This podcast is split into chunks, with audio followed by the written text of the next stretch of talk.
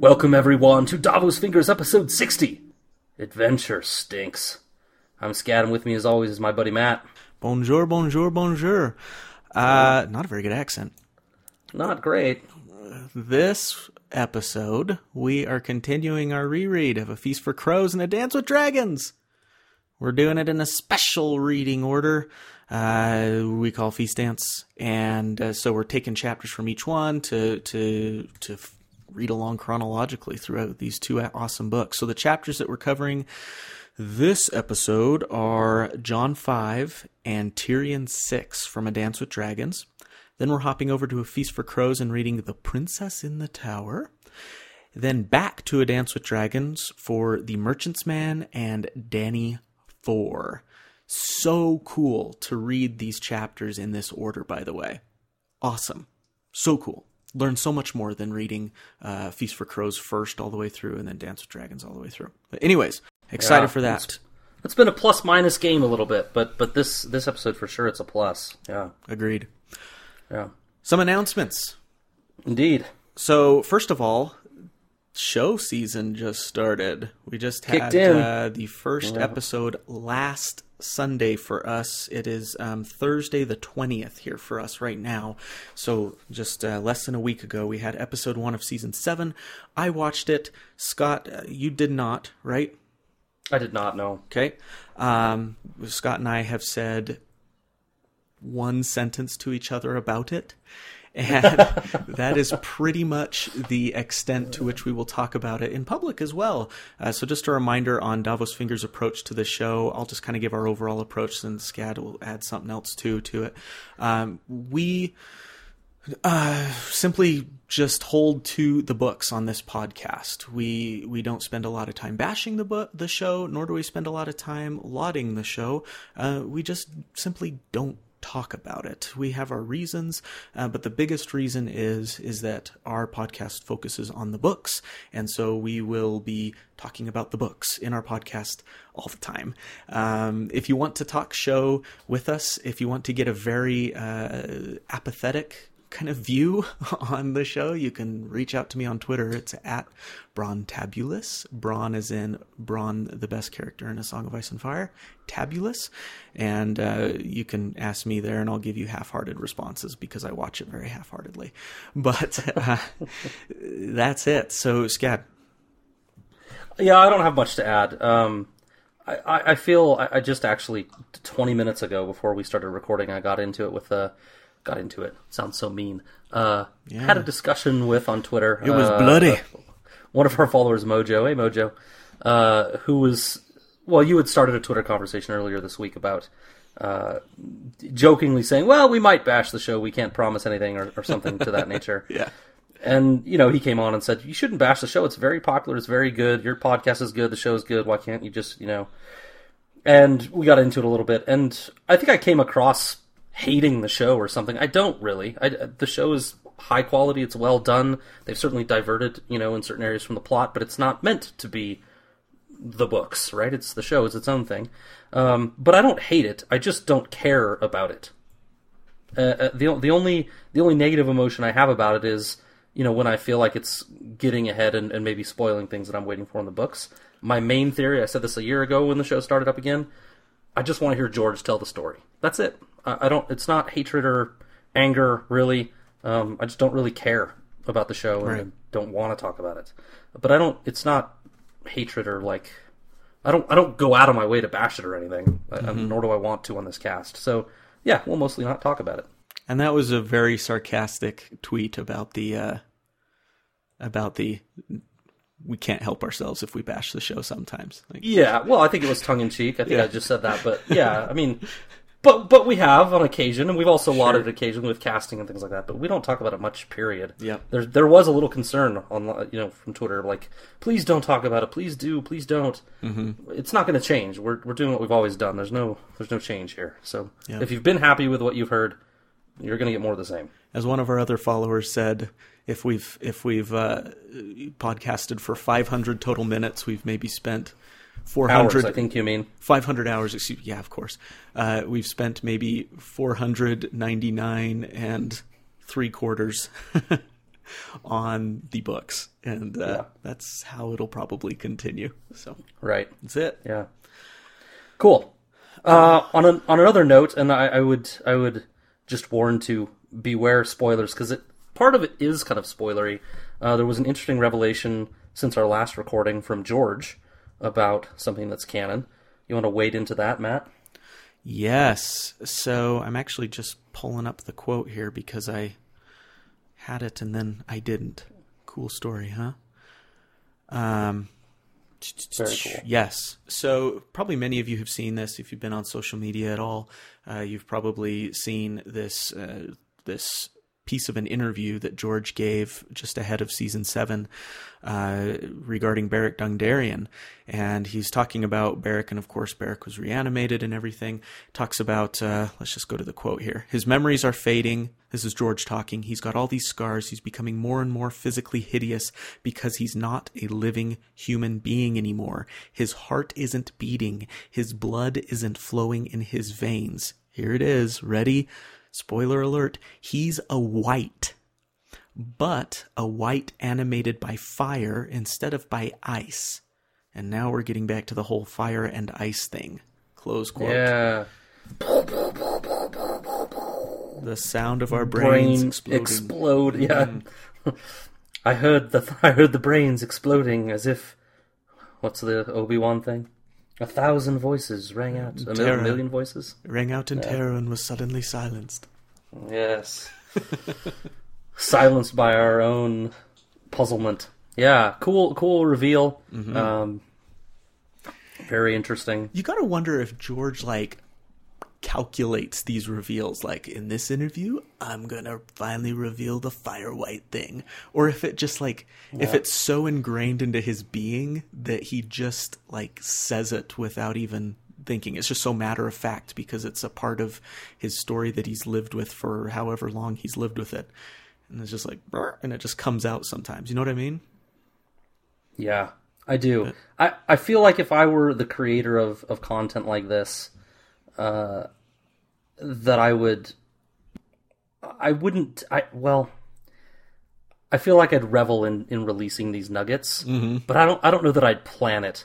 I just kind of, I'd, I'd show up to one of these interviews and be like, you know what? Yeah, I'm gonna say something. I'm gonna do it. Here we go. I'm gonna say something. Let's pick one, you know, um, and I'd relish it. But I don't know that I'd like plan it out. Like, all right, in August I'm gonna do this, and then I'll wait three months to let it, you know, swell, and then I'll do this. And I don't think I'd plan it like that, but I, I would relish it. Yeah, yeah, for sure. You'd like to see the reaction to it and everything. So, anyways, uh, we have got, and we don't have a huge sample size, but we've got these whites that are animated by fire instead of by ice. Mm-hmm. The only two I can think of really are Beric and maybe uh, Lady Stoneheart, right? Yeah,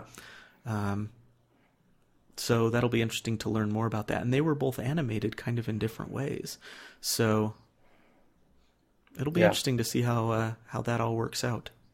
and uh, Lady Stoneheart. That's a bit of. Is that a spoiler for us at this point? I guess it's not. I don't know. We met her Did we? at the end pulled- of they Storm pulled the- of Swords, right? They pulled the body out. Um, anyway, everyone knows. Well, we right? had we had Frey okay. who got killed by her in the pro in the. Oh yeah, that's right. Yeah, yeah, yeah. You're right. You're right.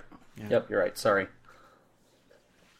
okay. Okay, so uh, last little announcement, um, and only just because I like to pat myself on the back, I'm that way. Mm-hmm. Um, I've gotten a little bit of love on the Twitter this week for thanks for recommending of King Killer Chronicles. Uh, you're welcome. You're welcome. Uh, someday, perhaps I will be able to recommend a series that didn't get published ten years ago, uh, and I'll be cool and hip and with it. Well, you've always got the uh, boxcar children. I think that one's all the way finished. The Boxcar Children. Did I recommend that to you? No. But uh, anyway, uh, so you're welcome for Kingkiller. Keep reading it, keep loving it. I actually picked it up and started it again, uh, and I'm loving it again. And I know Matt's got it on his shelf and hoping to get there someday. Hey, I'm uh, I'm on chapter three. All right, chapter three. I would love to read more of it. Just You'll get there. just Don't worry. adulting. Yep. Yeah, yeah. All right. Uh, I think that's it for announcements. Uh, so, so, too. we'll just jump right in. We are spoiler free uh, until the end of the podcast. for a special segment called Davos After Dark. We'll warn you when that's coming with a special little jingle. What it means to be spoiler free is we're going to try to not reveal anything beyond the chapters that we're reading uh, in in this episode. It gets pretty weird with the jumping around, Matt. I got to be honest. Yeah, we get. Uh, hopefully, they but- understand why we sometimes get lost. Sometimes Yeah, but ho- hopefully it's okay. we're not the most Um, careful of preparers, and uh, never have been. But it's just us. It's just I don't un- I don't want to undersell our prep either. No, we we prepare meticulously, content wise, for these shows. But in terms of revealing spoilers and stuff, I don't pay Oh, a lot yeah. of attention to that. Yeah. Yeah, we the, the three weeks between these episodes are are with enough prep that I do very little with my free time besides Yes. read these books and make notes and do laundry on Monday nights. Yeah. That is pretty much my my evenings. Yeah. yep. But yes, All right. So there's that. Don't worry about spoilers until the end of the episode with Davos After Dark. Done. And if you want to contact us, we love chatting with you all uh, through the Twitter. We're at uh, at Davos Fingers. We uh, on Facebook. You can search for us, Davos Fingers there. Email, we are davosfingers at gmail.com. Or you can find us on Tumblr. Uh, you can also reach out to us. at, by the way, our Tumblr is davosfingers.com. And then you can also find us on Patreon, patreon.com slash davosfingers. If you want to support us there, we'd, uh, we'd be much obliged, but we love you anyways, either way. You can learn more about uh, how to do that at uh, patreon.com slash davosfingers. So, shall we kick this off with our first POV of episode 60? Hey, that's kind of a nice milestone number, hey? 60 episodes. Yeah. Yeah, I think I'll be more excited when we get to episode 69. But uh, not bad. Obviously. You know, we should look ahead in the chapters to see if there's anything special in episode 69. There might be something. There really ought to be. There might be. I can think of a few things that, That are coming up. yeah, that might be helpful. I see what you did there. Yeah. Okay. Well, we're going up north where the winter's cold and the icicles bloom like the bluest rose. We haven't met his mom, but we love his wolf. He's Jon Snow.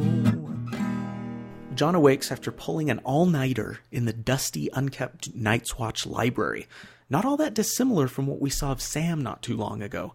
And he's worried about Sam, as well as Aemon and Gilly. The autumn storms have been rough on the seas, and he wonders if he just didn't send them to their graves. Ooh, sad.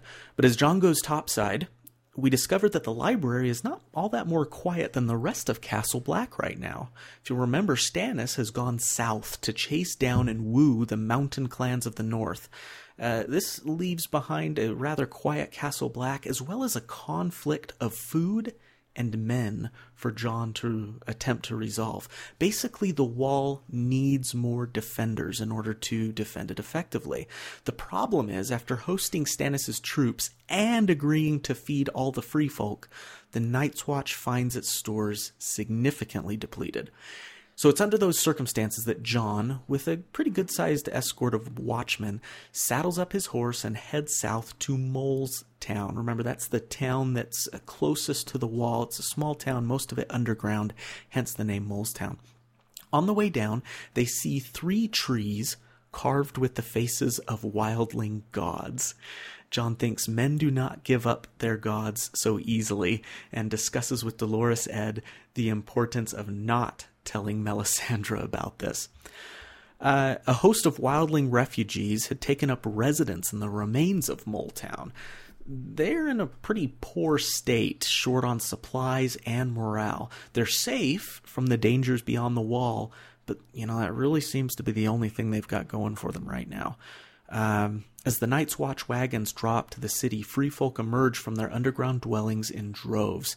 They'd done this dance before, lining up to receive the supplies being distributed by the Black Brothers, who had once, and maybe still were, their enemies. Uh, arguments soon break out at the scarcity of the supplies being handed, handed out. You're starving us, claims one wildling. But what they don't know is that by feeding them, Jon is essentially starving his own men as well. There's just not enough to go around. A brief chaos ensues before Jon quiets everyone with a blow of a war horn and uh, then finally breaks his silence and uh, makes his sales pitch. Yes, he admits, food is a bit more plentiful at the wall. Do you want to eat better? Jon asks. Well, join us on the wall, he says. Fight for the watch against the mystical dangers beyond the wall. His initial offer is met with disdain, and Jon can't fault them, reasoning that he would feel much the same if he was asked to make common cause with, say, the Lannisters. Jon persists, however, saying that he will not ask them to take vows, worship new gods, or otherwise change their lifestyle. It's spears, bows, and eyes that they need. He'll take boys above the age of 12, old men, wounded, cripples, even women and girls, anyone willing to fight or otherwise help at the wall and take orders. No kneeling be needed, but they will need to follow orders from their chain of command. So, a young girl, barely 12 years old, if that, is the first to volunteer. And with that, a small stream musters of young boys, spear wives, and battle hardened and wounded men. They all step forward to defend the wall and hopefully get more food. Uh, more, even more, step forward when Halleck, the brother of Harma Dogshead, throws his hat into the ring. A man of influence, Jon notes, as he recalls a statement by Mance that free folk don't care about trappings or rank. They follow strength Mance said. They follow the man. So Jon returns to the wall with 63 new recruits, or 63 additional mouths to feed from Bowen Marsh's mm-hmm. perspective. Jon orders them to be trained and then split up among the inhabited castles along the wall. Now, the question of loyalty still remains, however. Now, if an attack comes from the others, there's little doubt the free folk will stand shoulder to shoulder with the Black Brothers and defend the wall. But what if Tormund Giantsbane or other wildling leaders show up at the wall? Hmm, who will the wildlings at the wall side with? And Jon admits that he can only hope that it never comes to that. And uh, end of chapter there. Yeah, here's what I think about that last little bit hmm. before we wait before we wade weigh in he's planning to split them up. You know, I mean, these 63 wildlings are going to end up, you know, mm-hmm. a couple here, a couple there. Stretched awful far along the wall. exactly. Mm-hmm. So I don't, I, like, yeah, they, I mean, they could turn on them or something, maybe do some, through some subterfuge, cause a problem, but the Night's Watchmen are going to outnumber them and could overpower them easily. Sure, uh, it's a handful. You know, if, if mm-hmm. right, I mean, it, the biggest problem would be like if there were gates, which there aren't, because there's only like two gates total you know, if they could just kind of open the latch and open a gate for people to come in, that would be bad. But uh, to me, the risk is minimal from that perspective. Mm-hmm. Mm-hmm. Just my opinion. Is that just Bowen Marsh being disagreeable and trying to do whatever he can to be heard? Well, I don't think that he's necessarily wrong. Uh, uh sure. Like, like we've talked a, about it before. Yeah, yeah I, like they can do a lot to you know undermine you know, by disagreeing with orders or, you know, certainly the the women thing, which I think is we know we know the Night's Watchmen run to Molestown to get laid every once in a while. There are women there, and it could cause a conflict. Like I don't, I don't think those are irrational things to be worried about. But I don't think overall the you know Tormund Giantsbane shows up, and all of a sudden there's a swarm of wildlings from inside the wall taking his side. No, there might be like a handful, and guess what? Every Night's Watchman's going to be ready for that. Right. They'll look down They'll and be like, "Wildlings." Shoulders. Yeah. Hmm. you know, like it's not going to be that big of a surprise. Right. So uh, I don't think he's wrong, but I, I don't think it's also a huge threat. Right. Oh, I'd agree with you. I'd agree with you. Speaking of Bowen and his claims, hmm. Jon comes off as awfully dismissive. Yeah. Of Bowen. Um, yeah. Do you think that's disrespect? On Jon's part? Or is it just Jon being so set in his mind that he's just going to do what he's going to do? And and do you agree with Jon in doing what he's done? Or well, taking the him. stance that he's taking with Bowen? Look, leader's got to lead.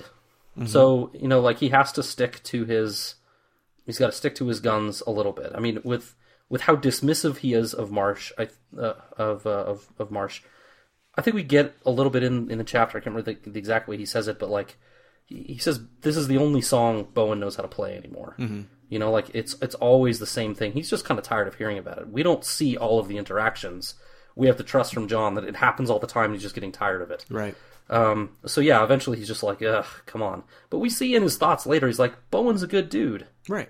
He he's a good guy. He just, you know, he's he's got this he's got this blind spot, and that's all he can see right now. And you have to wonder if he gives in a little bit to Bowen, if Bowen's going to expect more and more and more and more and more. Uh, Sometimes I, Sure. we've talked about this before, but I feel like Jon could take Bowen, sit him down, and just try to explain where he's coming from. Yeah, On the other hand, like you said, we don't know how many conversations Jon has already had with Bowen, and if he's just decided this this this, this will go nowhere. I'm not going to waste my time. I have yeah. thirty thousand other things to do. I can't sit and coddle Bowen Marsh all the time. And, and we don't know that he hasn't done that necessarily. We That's haven't what I seen mean. it. Yep. And it, and but the thing with with Bowen too is like he's kind of like that guy at work that like he bitches all the time, but he never has any ideas mm-hmm. Of like how to solve the problem. Oh, he has an idea. Seal the wall. Yeah, yeah, he's one with The one wild, idea. with the wildlings on the other side. Yeah. Right. Yeah, the one idea. Uh-huh. And uh you know, it's just like come on, dude, like think of something else. Another way to, you know, to lend a hand here. Um but you know, I, yeah, I, I think he could try harder.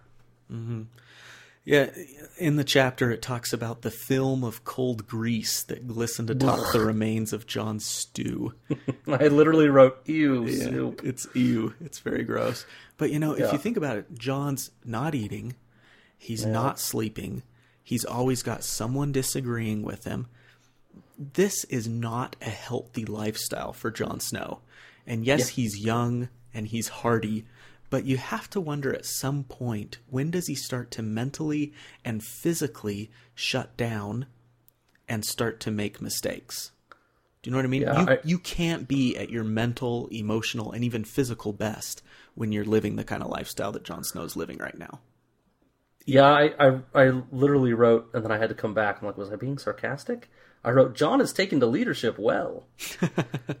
and it was right after the you know the morning where he wakes up in in my notes. And yeah, I, it, it's sarcastic, right? It's like he's struggling here, and and he says it later in the chapter. He said like I'm missing Sam, I'm missing Aemon, I'm missing all these good men. Um, not even just the ones that he sent away, but you know the good men that died. That's true. I'm missing them that I could rely on, and I think it's yeah, I think it's definitely eating at him Right. And, and causing him to take on too much. at some point, it's it's going to be too much. You have to think, and but he doesn't get vacation days, so I don't know. I worry about the guy, even at his young, hardy age of 16, 17, however old Jon is right now. But, Yeah, no Mar-a-Lago for him. how many vacation days has there been? How many golf trips? I don't I don't know. I'm not. I don't want to get into it. Um, But if you and if you think about it, compared to other Lord Commanders, I feel like Jon Snow's scope of work and scope of responsibility is perhaps more than any Lord Commander in the history of the Night's Watch. It's a bold claim. It is. Uh, but I, I mean, we tried to don't, we don't know a lot about some of them, but oh, go ahead. Yeah, you got. Well, I I mean, I I'm just not making that claim out of the air, and I could be wrong. You know, there's a lot of history we don't know yet, but Jon Snow is not has decided that his job is not just to defend the wall, it is to defend the north. Yeah, And I know that, you know, by extension defending the wall means defending the north. But and feed peasants. right, exactly. And maybe not even defend, to take care of Yeah, the north. yeah, He's decided that there's a bigger enemy and that no matter what anyone says, he's going to keep his eye on the prize. He's not going to do a he's not going to pull a Jeor Mormont mission creep beyond the wall. And I know that could set up an argument. I'm sorry, but uh, that could be a whole nother thing. he's not going to fall victim to some sort of mission creep or something. He's going to keep his eye on the prize, which is defending the wall from the bigger threat, defending the north, defending Westeros from the bigger threat of the others. And he's going to take flack from it from every turn, including those people he is trying to protect. and uh, but he's going to do it. And and I don't know. I feel like that scope of responsibility that Jon's taking on is willingly taking on, voluntarily taking on. It was his idea to take on, is bigger than any uh, Lord Commander in the Night's Watch. Well, I mean, I feel like simply the presence of the others being a real threat Sure, puts him sure. near the top of the list. Um, you know, most of them have been uh, what are they called? Uh, from from one of my favorite plays, The Foreigner. Um, the main character is is noted as uh, you were a good officer. He says not much of a trick in peacetime, and uh, you know most of these guys have not had to deal with you know the primetime enemy. Any threat beyond the others. Yep. Yeah, That's a good beyond point. the wildlings. Yeah, So so Wildlings, yes, please. Sorry. Um, so, you know, yeah, I, I think it puts him near the top of the list at least just from that. The fact that the membership has shrunk adds to that. Mm-hmm. So yeah, I mean, it's it's certainly he's up there. I agree with you for sure. How big of a disaster, in hindsight, was the Great Ranging for the Night's Watch? Oh man, Yeah, with Jon talking about all the people that they're missing and all of that. I mean, and the good he he lists off the names: the Qhorin Halfhands, the Jarmen Buckwells. He's got well, Jarmen mm. Buckwell I think died later, but so many good men lost at the wall, or lost on that Great Ranging. It was just, oof. yeah. You can agree it- or disagree with the motives for going, but the fact remains that it was a devastating blow to the Night's Watch as a whole. very. Um, and but you know what? They did something we don't talk about much, if if at all, or, or haven't on this cast at least.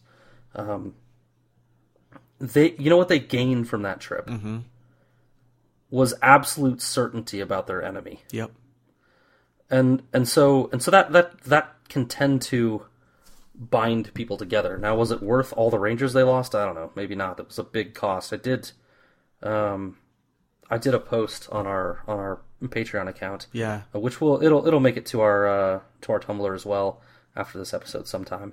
Just kind of about the numbers of of Night's Watchmen that are still remaining and how many were lost and things like that. And uh, it was a terrible cost, but they did learn, you know, with certainty about their enemy. Mm-hmm. They also, you know, gain, Jon gained some perspective on the wildlings, you know, that they're human and could treat them differently, which the Night's Watch has never done, which is has value Yeah. from a humanity perspective. Sure. Um, so you know there were benefits that were gained that were not the overall reason for going, mm-hmm. but but they were benefits achieved nonetheless. Mm-hmm. But yeah, the cost was yeah the cost was bad. yeah. Um, would you would you like to talk a little bit about your post? It's very interesting. Is that something you wanted to bring up here? Do you want to put it uh, Um, put it up on Tumblr? yeah, the, the I mean the math the math component that I was talking about kind of it just jumped into my head while I was kind of writing this. Um, it's it's really just kind of a side note about the, the number remaining. The post was mostly just about the Night's Watch should not be in this position where Jon is even feeling like he has to go feed Yeah. these people and recruit people that have no desire or business to be there. There should be an effort, and you know, it, I understand this is not a glorious post for most people. It's fucking cold at the wall. You know, you're with a bunch of you know thieves and rapists and stuff. But there is a history to the Night's Watch that you know the noble houses have supported. There is it, it is certainly a better alternative that than than a lot of uh, criminals face. And we've just emerged from the War of Five Kings, where there have to be a ton of people being locked up for all sorts of things, war crimes and regular crimes and everything. There's no reason for the Wall's membership to be this low right now, for the Night's Watch membership to be this low. Except that I think they've done a terrible job of managing their own recruitment processes. One guy running around the Seven Kingdoms collecting people from jails, like no, like they should be. De- there should not be three sections within the Night's Watch of uh, stewards, uh, rangers, and uh, builders. what are the other ones called? Builders. Uh, there should be four. They should be dedicating 10% of their people to outreach programs to try to gain membership, especially when they saw their membership dwindling. Um, and you know the post goes into more details about you know ideas of, of you know ways they could do that, and you know it was look this is this is not going to win any Nobel Prize or anything uh, this post, but you know just some some food for thought about things they could have done differently. I think they failed themselves to a large degree, um, you know, and they can blame all the people they want about not sending them men, but they needed to try harder as well. Yeah, it was a very insightful post, and, and it highlights that, you know, really they sit and blame the kings for not sending them more men, but okay, like you're just gonna. It's it's the same idea of sending an email instead of making a phone call. If you want something Yeah. done, you know, in the business world at least or something, you pick up the phone. Don't just send an email and wait for them to reply to you. Uh, Right. You, you or you go walk over to the person's desk and talk to them. Um, it's the same idea. So yeah, send some guys down, pick up some prisoners. Like you said, there's tons of them right now. And you know what? You've probably got a lot of small folk too who are living in these ravaged, war torn parts With of the no country food. who are ready to at least Yeah. live in some sort of you know stable environment where they're going to have something to eat and and stuff like that. And you know what? Well, like They could probably drudge up some food being down there too. I don't know. they probably could. I know winter's coming; it's autumn, but just one because that that case I just made was pretty rambling and, and lame. But like one specific example is like we just saw in a Brienne chapter, Randyll Tarly dispensing quote unquote justice to people. Mm-hmm. Like there should be like every time somebody comes through the system, these lords should be like, oh yeah, I get a kickback if I send this guy to the, the Night's Watch, mm-hmm. right? Like they should they should immediately be thinking like, oh, I don't want to take this guy's arm. I'll send him to the Night's Watch. Like Tarly isn't thinking about that at all. Like it should always be in the back of these people's minds.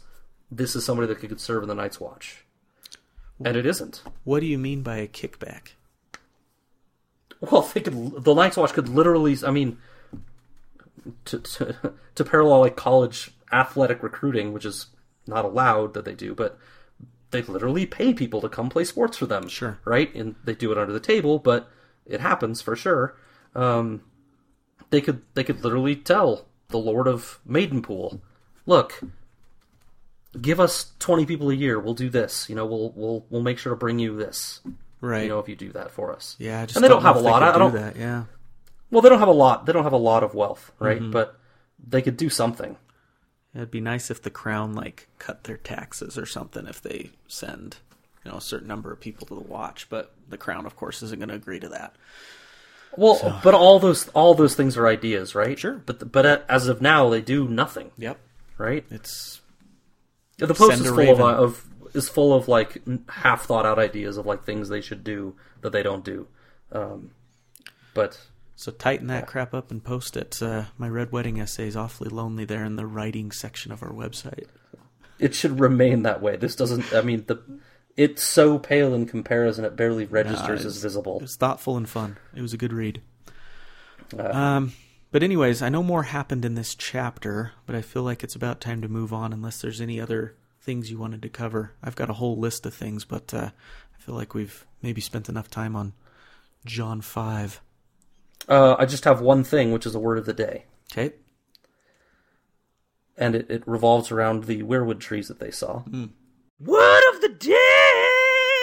Yeah. Weirwound tree. Okay. A weirwood tree carved so angrily as to represent an entire culture being stripped of everything it holds dear. A weirwound tree. A weirwound tree. Got it. Put it in the dictionary, Austin. Okay. Uh, for those you who don't know, Austin is one of our oldest blood riders, maybe like the oldest. And uh, he was keeping a running dictionary of words of the day. So stick it in Hope he there. is. I haven't heard from Austin a little bit. Hope you're doing good, Austin. He's doing pretty good. We we had a brief chat on the Twitter just a while ago, and he's Oh, doing good. all right. He's staying busy. So Good. Great to hear. love seeing him grow up. Yeah. Anyways, uh, so let's move on to Tyrion. I think we had a question we wanted to insert there in the middle from one of our blood riders. We sure did. Thank you very much. Um, we did from our Patreon supporters. They can send in questions that we answer, and this one, this one was fun. And I, I put a lot of, I actually put a lot of thought into this one. I'm glad you did. The Um, this question came from our Blood Rider June, who asked, "Which A Song of Ice and Fire character would each of you say the other is most like?" Hmm. Who wants to go first? This is this was dangerous, and I'll tell I'll, I'll tell you why. because George writes his characters so well that Yeah. even if I name a character because of their complementary and positive qualities, you could potentially think of their negative qualities, which all of them seem to have. They have both. There's very few that are one sided, maybe Joffrey or something, and I did not pick Joffrey for you. Thank God. Um, that uh, that it could come off as as not completely a compliment. But uh, yeah, so there's some danger in this question, some potential for hurt feelings because we hurt each other's feelings often, I, well, I feel like we both have pretty thick skins. Uh, especially with I each other. yeah, but I picked I picked one that has very very little risk. I think. Okay, But uh, do you want me to go first? yeah, hit me with it. My pick for you is Meera Reed. Nice, how thoughtful. Flat chest. no, that's not what I meant. Uh, I, I mean, I suppose you could have taken offense that like I'm calling you girly or something, but No, uh, no. awesome. I, That's she's awesome. loyal to a fault, which I think is you to a T.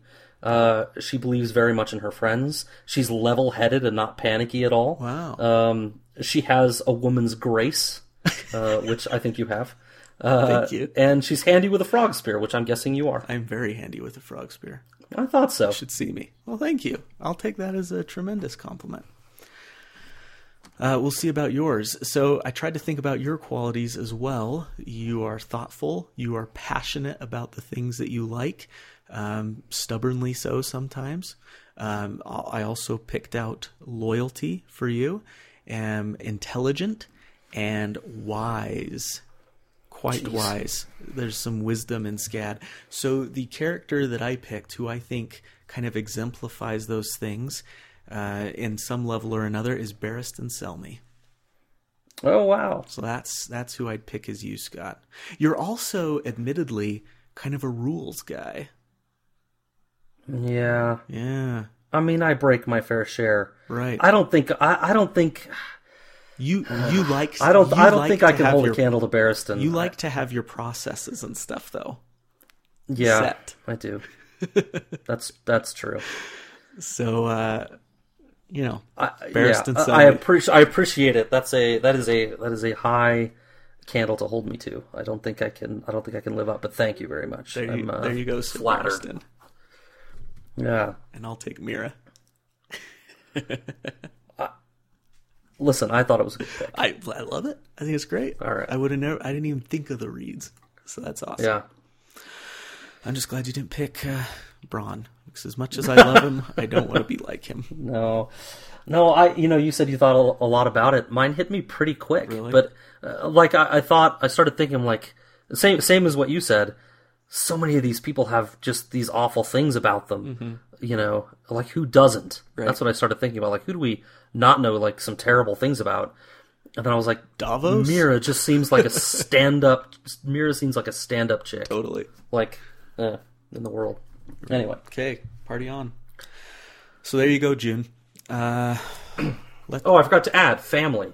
Meera's Meera's big on family Oh. too. yep. You and I can uh, both relate to that. So Indeed. let's rock some Tyrion, hey? All right, Tyrion. Cripples and bastards and broken things, but the power of the mind can give you wings. Drinking and japing and yeah, ladies. Tyrion Lannister or imp if you please. I am not dead. Tyrion exclaims as he wakes up from his nightmare of a stone man in the likeness of his father embracing and kissing him. But Haldon Halfmaester isn't quite so sure he isn't dead. He swallowed half the Roin, and he may just now be dying a slower death. Tyrion is given a knife to poke himself on all of extremities, all of them, penis included, just to make sure he isn't showing early signs of grayscale, a test he will likely have to do for the rest of his life. For now, though, having done the test, he appears safe. Griff had saved him from the river, then Lemore had cleared his lungs of the water. So, the crew are all tied up just outside of Selhorys, which is a town just north of Volantis, and some of the party has gone to collect some info and supplies from Selhorys. So it appears that apparently an attack might be waged against Selhorys, and to kill time, Tyrion and Aegon play cyvasse until the party returns. Tyrion, while they play, counsels Aegon, warning against boldness and also against trusting others, while also needling him about his father's past with his pseudo father. That's Rhaegar and JonCon. But we get to the heart of the matter when Tyrion casts doubt on their whole mission. What if Dany doesn't take Aegon as her consort? Aegon mind blown. She will. She must. But maybe not. Tyrion says she's young, yes, but she was married to a mighty khal. She has three dragons and nearly countless followers. She is proud, she is strong, she is fierce, and she already has a bigger army than you do. The bar is high, yo. Plus, let's not forget, you have a better claim to the crown. That's a little disconcerting to a would be ruler. Lastly, Aegon, what do you really bring to the table that she will want? Aegon sulks a bit, not wanting to hear it, and Tyrion, seeing that, presses his advantage, advising Aegon not to simply trust in this plot that they've concocted, but to make his own luck. Seize the day Newsies style. Tyrion's plan? For Aegon to go to Dorne himself, raise his banners. The realm is ripe for the plucking with just his incompetent sister in his path. As men flock to your side amid the ruin that is Lannisteros, you will have something of value for Dany to desire. And more importantly, you will be a true conquering Targaryen for her to see as an equal. She will fly to her kinsman to rescue and support him in the war for Westeros, and love you she will as an equal. With that, Tyrion finishes his epic speech and also the game of cyvasse in only four moves. Aegon springs to his feet and upends the game onto the floor in anger, demanding that Tyrion pick them up immediately. And with that, the team is back with news. Dany is sitting in Meereen rather than advancing like they expected. Volantis, it seems, will soon go to war with her to save the slave trade that she is trying to end. Griff hears this and he sends Haldon and Tyrion back to the town to confirm some of these rumors a little bit further. This could ruin their plans. They're counting on Dany joining them. So uh, Tyrion and Haldon uh, find a red priest who entreats the volunteers uh, to enter, or sorry, the Volantines to enter the war on the side of the dragons, not the slavers. Interesting. So while Volantis wants to go on the slaver side, it looks like the red priests maybe are saying they should join on Dany's side. They say Dany is Azor Ahai reborn.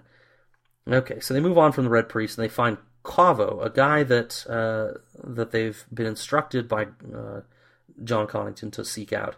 He's a cyvasse player that Tyrion loses to on purpose, but tells them of the evil, slavering, abolishing Daenerys, and all but confirms that Volantis will in fact fight against her in the upcoming war, along with most of Essos actually fighting against her. Before they leave, Tyrion finds some trouble in a whorehouse. Of course he does. Dear Khalasar, this is a nasty bit from Tyrion. Mm. Something that his admirers would do well to keep in mind.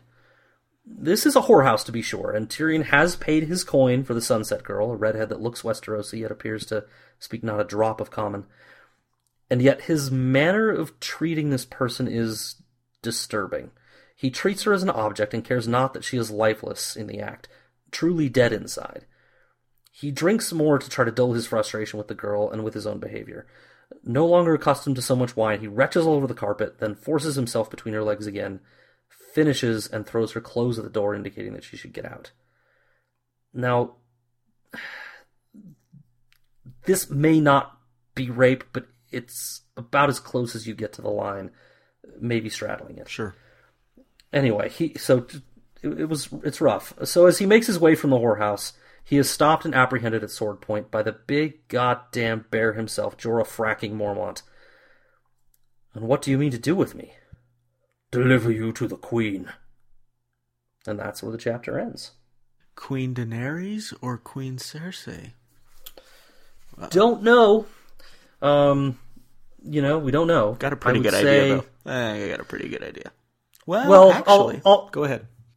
Well, I'll say to me, the hint is, uh, you know, Yeah, I know what you're going to say. Go for it.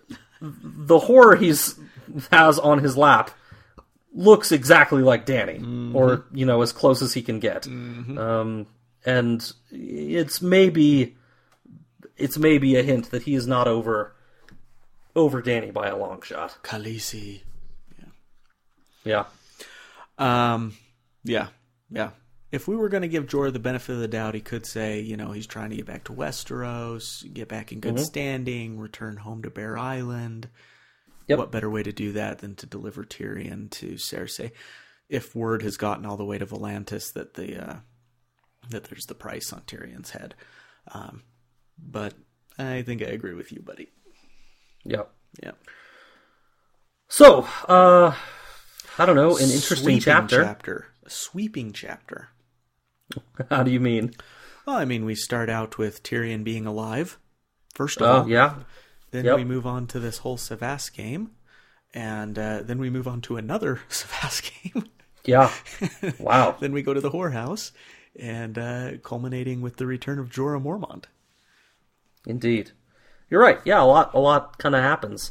Um, I don't. Th- this uh, the cyvasse game with Aegon was interesting. Uh, you know, we've seen we've seen him uh, fail against the Stone Men to take action and uh, you know A- be effective. Aegon, you mean? Aegon, Right, yeah. We see we see him get just kind of it seems like toyed with uh, by Tyrion at this game, both in the game and his emotions for this whole epic discussion. Um, you know, then it upends the board. Eh, just kind of immature. I don't know. Yeah. Why? Why do you think Tyrion even did it? Why would he even try to change Aegon's mind? Yeah, I, I I don't know. Other other than to say, you know, I was I was talking to uh to to BryndenBFish uh, when we were on the road uh, back from Ice and FireCon about Tyrion's journey and whether or not he's kind of climbing back out of it in these chapters or whether he's still just kind of down in a hole. Uh huh. and and he kind of indicated I don't you know I don't want to quote him but because I don't remember exactly but it sounded like he was kind of saying well he's still he does this just to mess with him Uh-huh. like his brain his brain is so addled and so bent on just destroying things and upsetting things and being the spoiler that he just wrecks Aegon just to do it hmm. and I didn't agree with it in the car but but I'm kind of having read it now again I'm kind of like yeah it feels like he's just out for whatever blood he can spill. Right. Which is sad because we've we I think we talked about this in the last Tyrion chapter that we're seeing some sunshine creep back into the half man's life.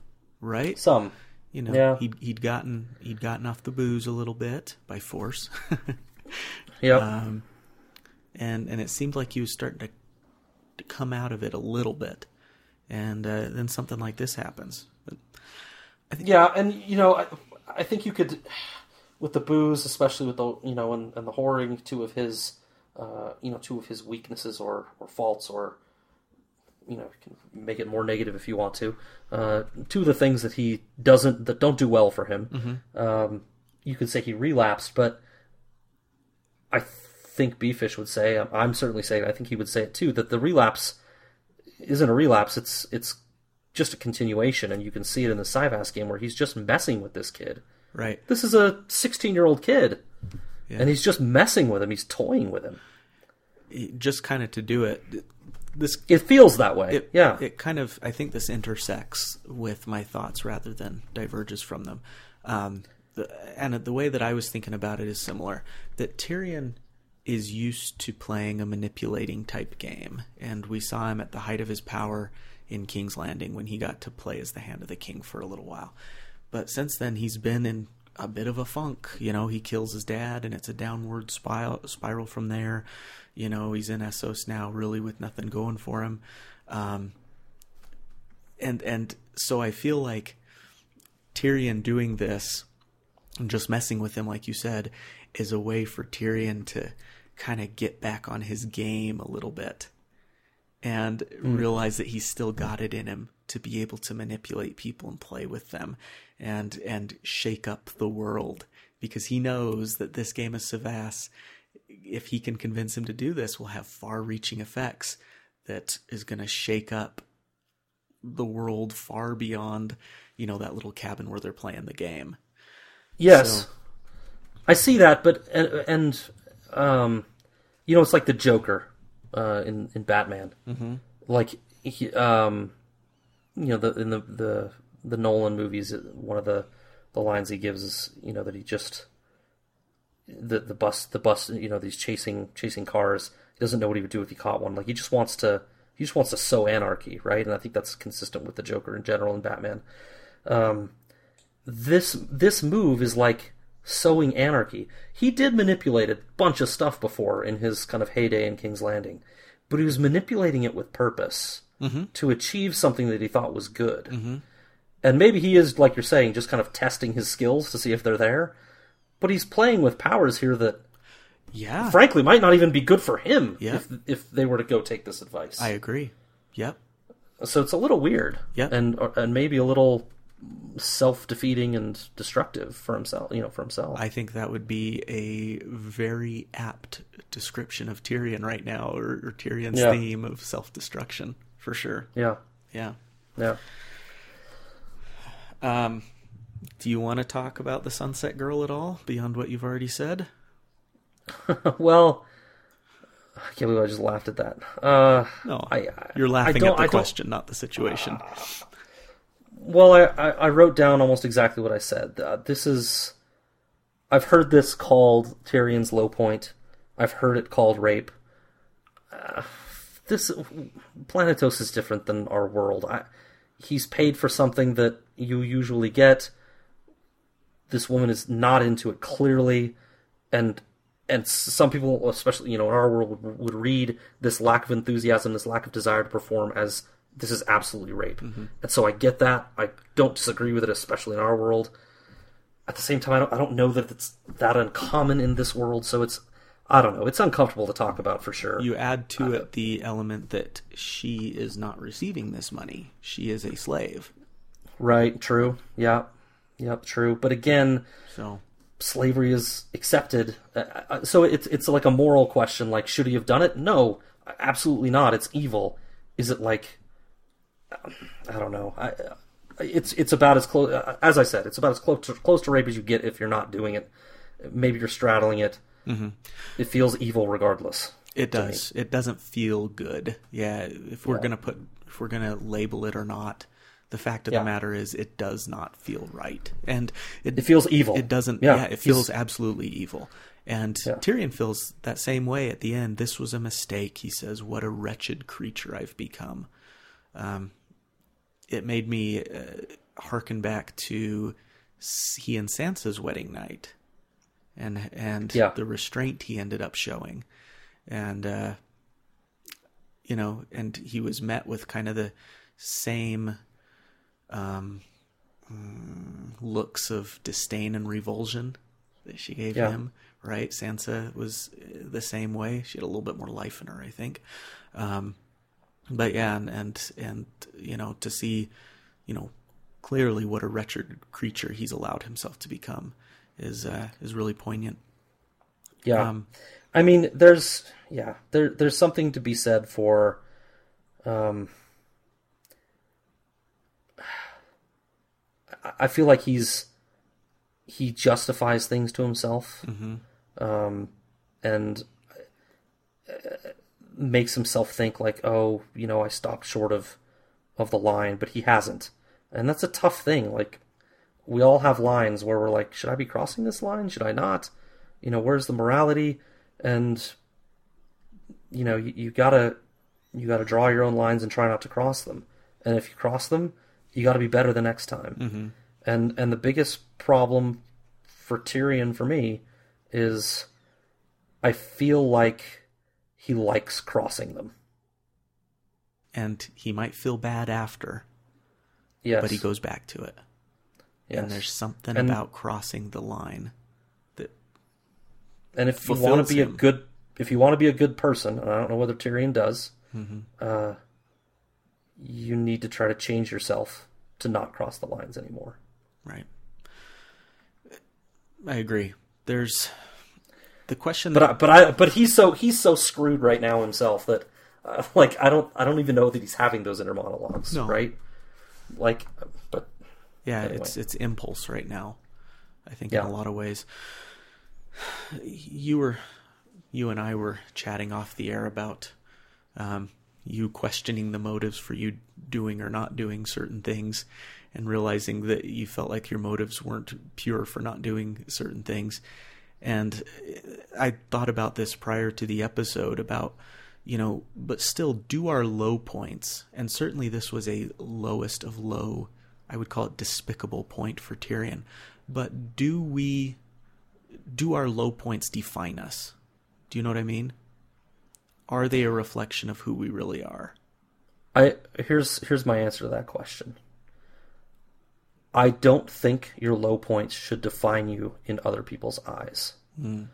But if they don't define you in your own eyes, you're apt to repeat your mistakes. You're never going to get better. Right? Yeah. Yeah. Yeah. Good answer. Good answer. Good answer. Family Good answer. Good answer. Yeah. which we didn't No. get on.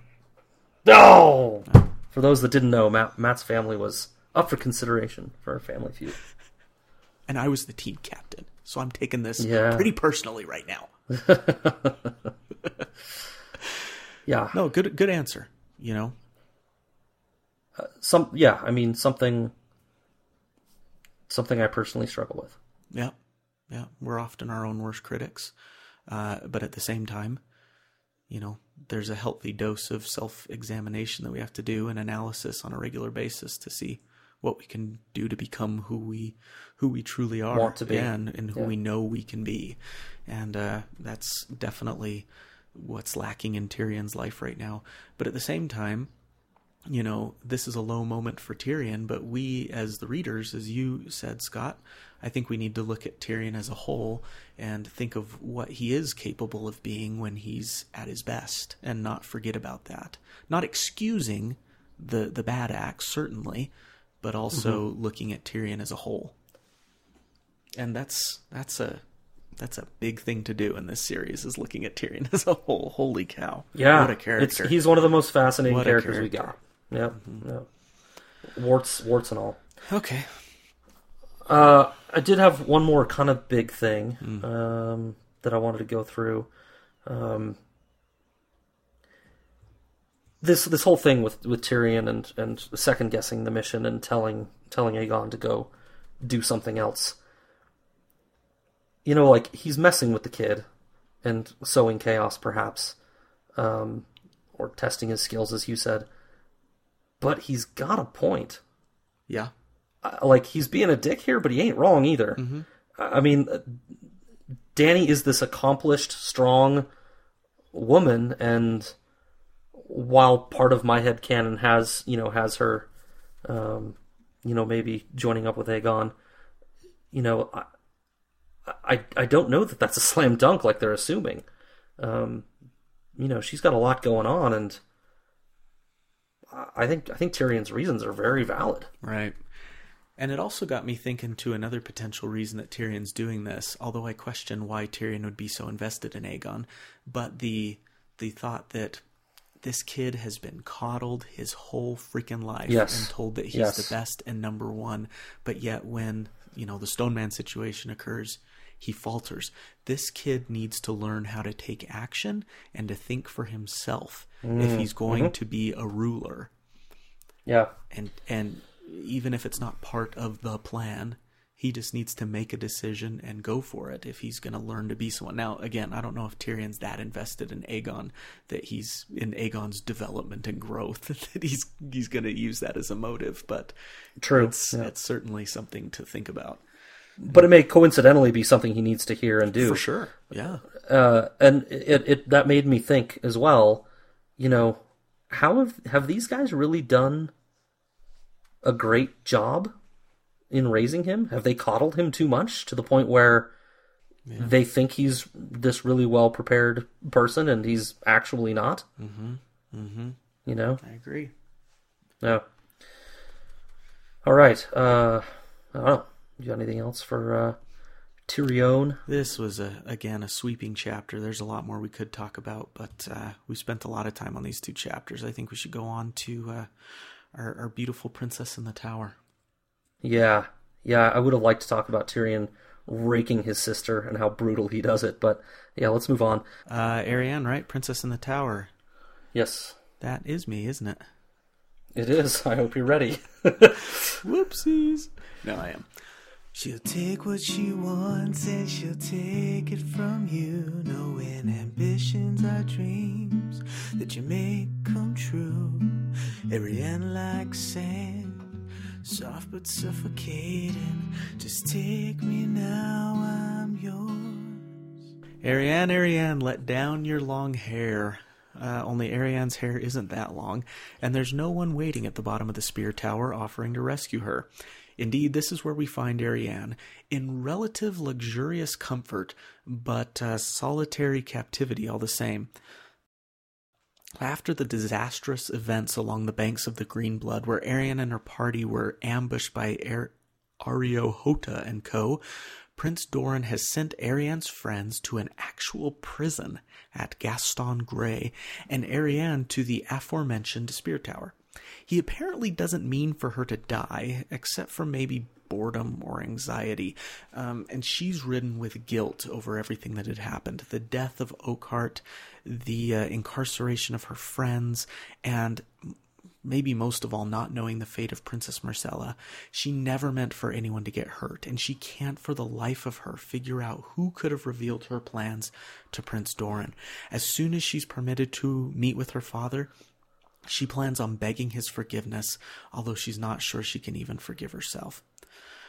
Her only visitors in her captivity are servants. Every day they bring her food, fresh clothes, and take care of her needs, but all the while they remain frustratingly silent. Demands to see her father, questions about the fate of her friends, all are met with the sounds of silence. She even tries yelling out the window for her beloved Tyene Sand and her sisters, the Sand Snakes, reasoning that they could be imprisoned as well in the Spirit Tower. But no dice. She seems to be truly alone. Now, she eventually, after days of working on it, breaks a young servant girl, Cedra, leveraging the girl's infatuation for Garin. Remember, this was Garin, uh, one of her friends, who was there um, and is now incarcerated and she tries to send a letter with Cedra to Lord Franklyn Fowler, appealing for rescue. Cedra leaves with the letter but never returns. Now, as the days pass, Arianne stops even eating until she is almost too weak to even get out of bed. Um, either this gets the attention of her captors, or the allotted time for her penance has passed, as Areo Hotah finally comes to take her to see her father. She's been prisoned uh, imprisoned for an unspecified amount of time, but I would say easily over a month, probably. Prince Doran, uh, we know that it was more than a fortnight, so yeah, I'd put it at that. Prince Doran looks worse than she remembers. The gout is strong in this one.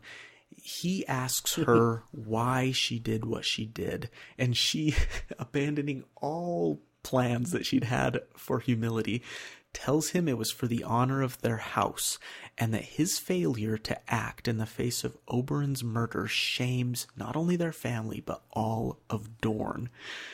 Now, to Arianne's relief, Doran tells her Myrcella is not dead, but the, that the dangerous Dark Star sliced off Myrcella's ear and permanently maimed her face, and he's still at large. They can't find him. He says Arianne has discovered or has dishonored all of them and endangered all of Doran, which cannot stand against a war with the Iron Throne. She demands to know who betrayed her, but Dorne will not stay, say. He tells her that her friends have been dealt with far more mercifully than they deserved, and he shames her for seducing Ser Aerys to abandon his, bow, his vows. Doran then reveals that Sir Balon Swann is making his way to Sunspear with the head of Gregor Clegane, Remember Gregor's uh, who killed Oberyn.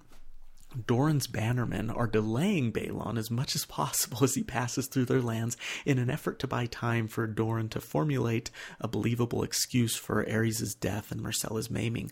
But eventually Balon's going to get there, and he asks Arianne what they should tell him. Arianne says to tell him that Aerys died defending Myrcella from an attempt on her life by Darkstar. But Doran asks what will happen when he asks Myrcella for the truth. What's what's going to happen when Balon actually talks to the girl? Arianne realizes that uh, Doran needs her to convince Myrcella to fall in with their story, and she asks why she should help him. She accuses him of trying to get rid of her for years by attempting to marry her off to old men while he sends her brother Quentyn off to Lys in secret.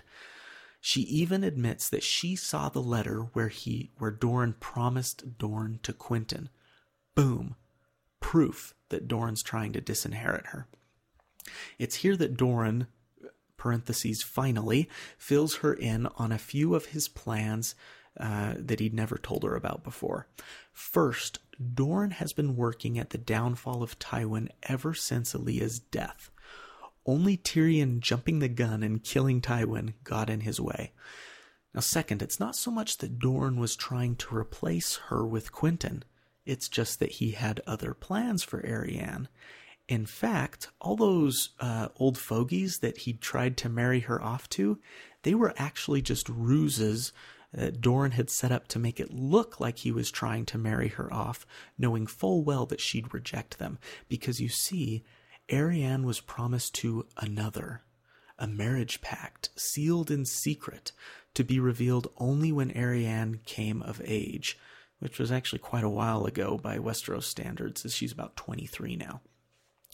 She demands to know who her betrothed is, but uh, Doran says it doesn't matter as the man is dead from a quote pot of mol- molten gold. Close quote. He assures her that Dorne will now indeed be hers, as it is Quentyn who has the harder road to walk, charged with traveling afar with a small party to bring us back our heart's desire. Now, here I'm just going to read to you. Uh, it says Arianne narrowed her eyes. What's our heart's desire? Vengeance.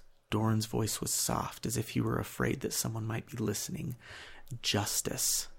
Prince Doran pressed the onyx dragon of a cyvasse uh, set into her palm with his swollen, gouty fingers and whispered, Fire and blood. So, vengeance, justice, and fire and blood is Doran's heart's desire. And there our chapter ends.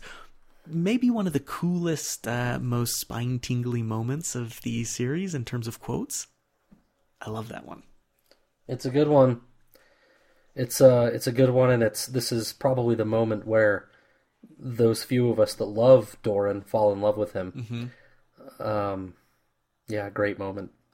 Let me just say this before we get down to the serious stuff.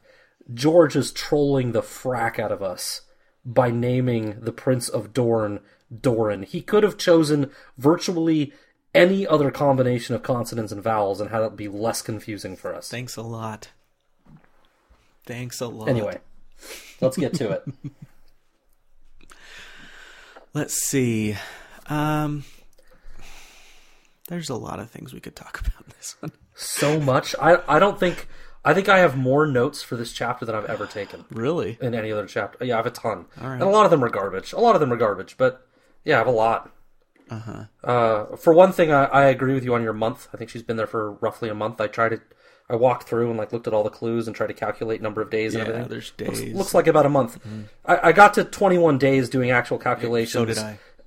And then you did. Yep. And then it gets to after this she lost count, and I'm like, Okay. I'm gonna call it 10. Yeah. so so yeah, it's been roughly a month is what I'm I'm I'm with you on. Hmm. Um, let's see. Uh, Arianne says that she's frightened by her father for the first time when she finally meets him. So is that part of his plan, you think, to keep her locked up that long? Just to leave her with her thoughts and get into her head a little bit? Yeah. Yeah, I uh you know, Doran's brilliance and uh, you gave another another line in there about I've been working at his downfall for, you know, since since Elia's death. Um part of his brilliance is his patience. Um a month is nothing to him. to quote Seinfeld, uh, you, you, you're not a huge fan of Seinfeld, I think, but George George says this about the lying, about about his he's lying about his thumb not working properly. He says, "This lying about my thumb, this is nothing to me. A month for Doran is that's like dinner. It's nothing." Uh, yeah, I think he's um, he's totally trying to uh, just mess with her emotions and get her off balance.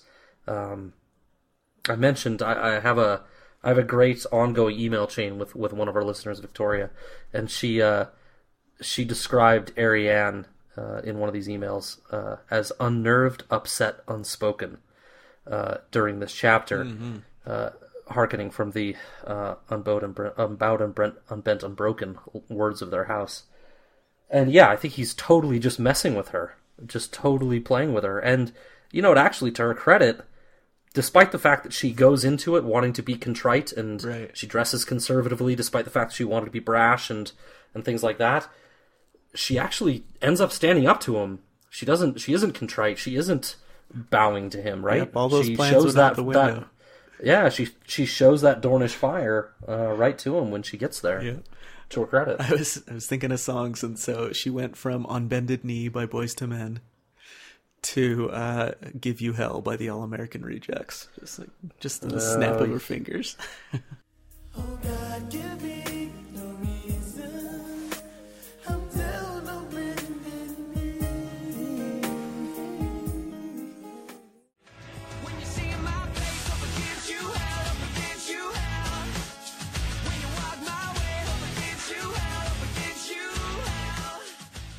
You went and saw them this week, didn't you? I did. The All, I, All American I saw the All American Rejects with Dashboard Confessional. It was. That's the only and this other I got it. band that you recommended. Yeah, the Social Animals. Check them out, guys. They opened for both bands, and uh, they might have been my favorite part of the show. I love those small bands because they always come out, you know, to the merch table after their set. You can meet them and chat with them for a little bit. And I always love getting to know those guys and stuff. And showing I'm not them a huge-. This is not my genre, and I'm not a huge All American Rejects fan, but I do like that uh, "Give You Hell" song. I'm not either, um, but this was one of the few concerts that my wife and I could actually agree on and would both enjoy. She's a she's a big fan of the Rejects, and I'm a big fan of Dashboard Confessional. So You and John. just Jon Snow and I. But anyways, uh, that was a tangent. Um, Indeed, that's what we do here. that's how we do it. What do you think about Doran waiting for as long as he did, and his reasons for doing so to reveal think s- plans to Arianne? I think so much about it. right? And we've talked Uh, about this before, but We have a little bit, um, and will probably be part of our upcoming special episode for patrons uh, in nice August. plug. but but uh, honestly, I see his point. I, I think he's in a tough spot, and and in his case, care won out. Um, did he have? Maybe he didn't have to tell her everything. Maybe he just had to tell her enough to allay her fears. Right. Uh, but I completely agree with him. We've seen the evidence of her, e- even in even in this chapter when she's writing the little note. Come help me, and I'll remember you when I name my my future husband. Right, like she's got these romantic ideas of rescue and adventure and romanticism. Still there. Like yeah. it's still there in her at 23 and if he tells her at 16 about this you know this uh, betrothal it's totally something she's going to whisper in her sheets Sure, with sure. with Tyene. It's not something she's going to keep a secret. That's just not the way she is. A parent knows their children. They Mm-hmm. know what their children are like. He knows he couldn't have trusted her with this. But but I don't know that that's a binary thing. It's not don't tell her or tell her. It's like, well, let's tell her something Right. let, let's let's let's paint the story a little bit without any details that can you know allay her fears Yeah, I thought of the uh, the uh, kind of famous TED talk by Simon Sinek, where he talks about finding the why. You, might have seen it before. super why Uh, not super why, oh but uh, he talks about finding the why in everything that you do. super why With Sorry. the super readers. Yeah. you're gonna fly yep we have kids We sure do. Uh, but the the phrase that he repeats throughout that, he's talking about the corporate world, and he talks about why Apple is so successful when other companies make, you know, similar products and everything. And he talks about uh, that it comes down to people don't buy what you do, buy meaning B U Y. People don't buy what you do; they buy why you do it.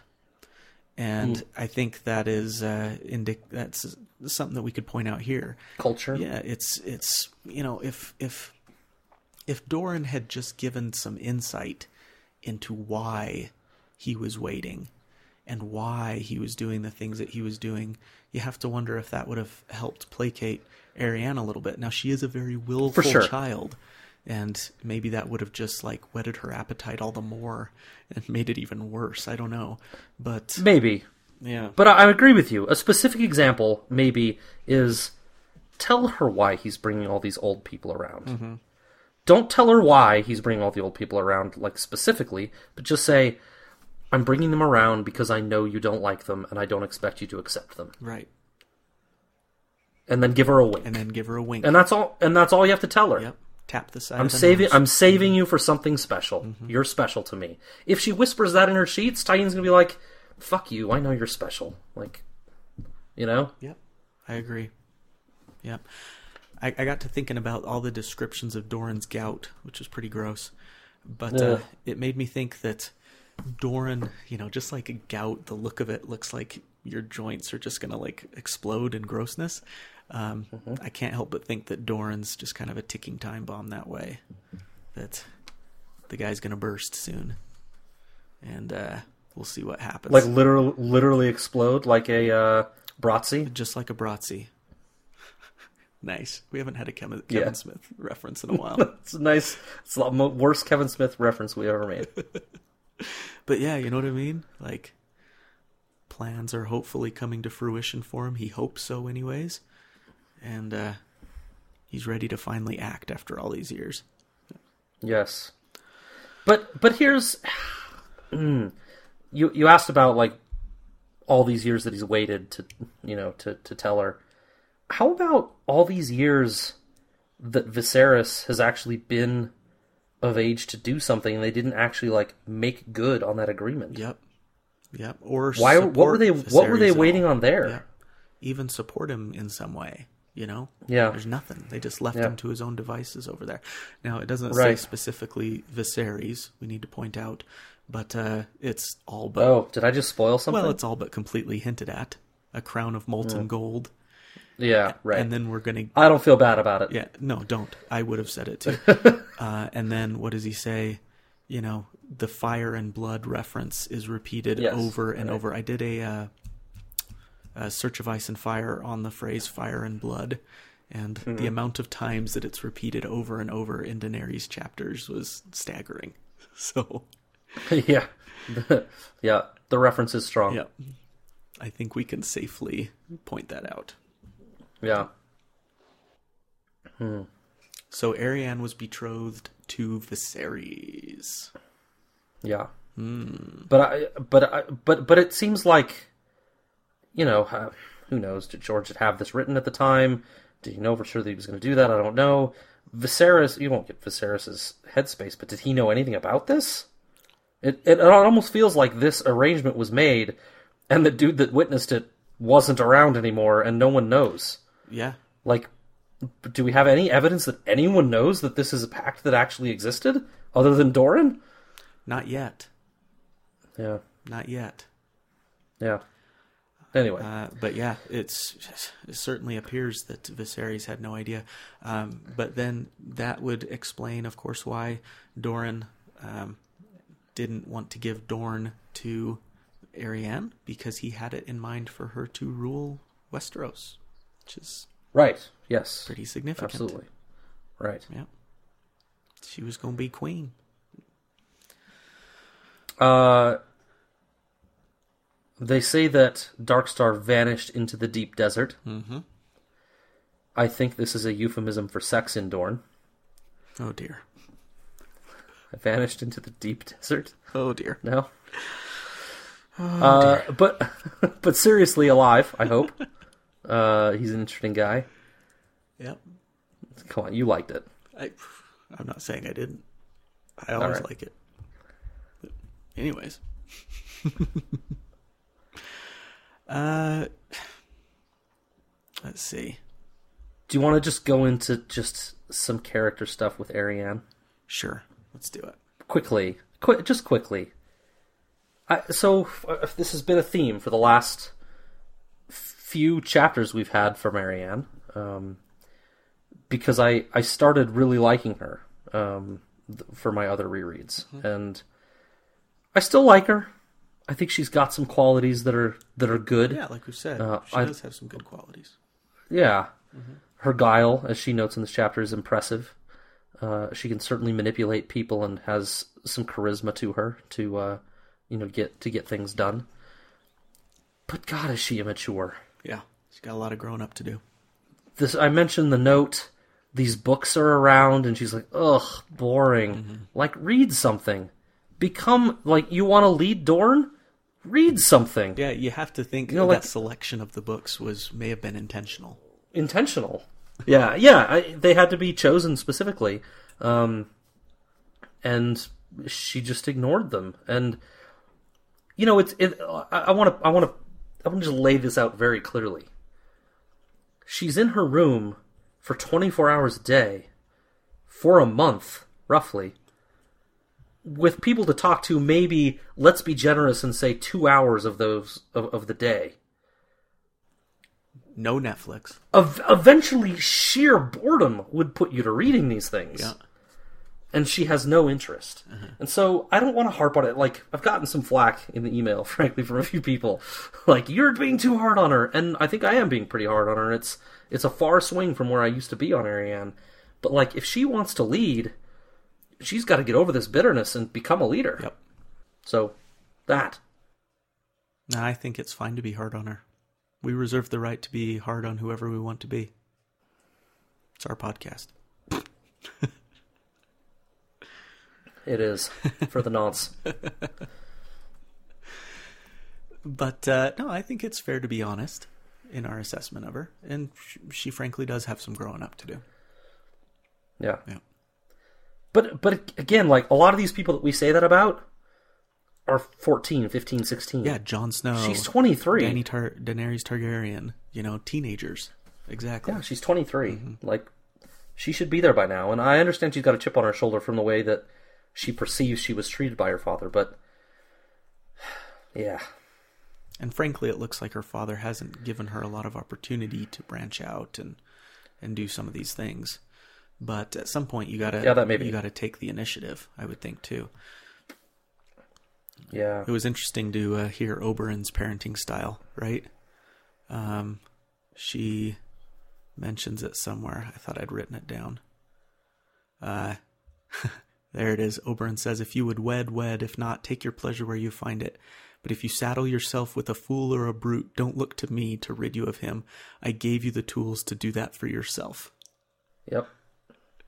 Say what you will about Oberyn, but he, uh, he trained his kids up. You may or may not have just stolen my uh, my show ending quote. Oh, But that's okay. We'll come up with something else. use it again. we can cut this out. Uh, no, no, of course not. Uh, I guess I'd just say one more time with with Doran. He he needed to give Arianne more to go on. This is not all her fault. But when, but when they have this discussion and he's laying out all these things to her, it's like you know what? If you'd have just sat down If you would have just communicated. before before she did this plot, you could have eased all of this. Mm-hmm.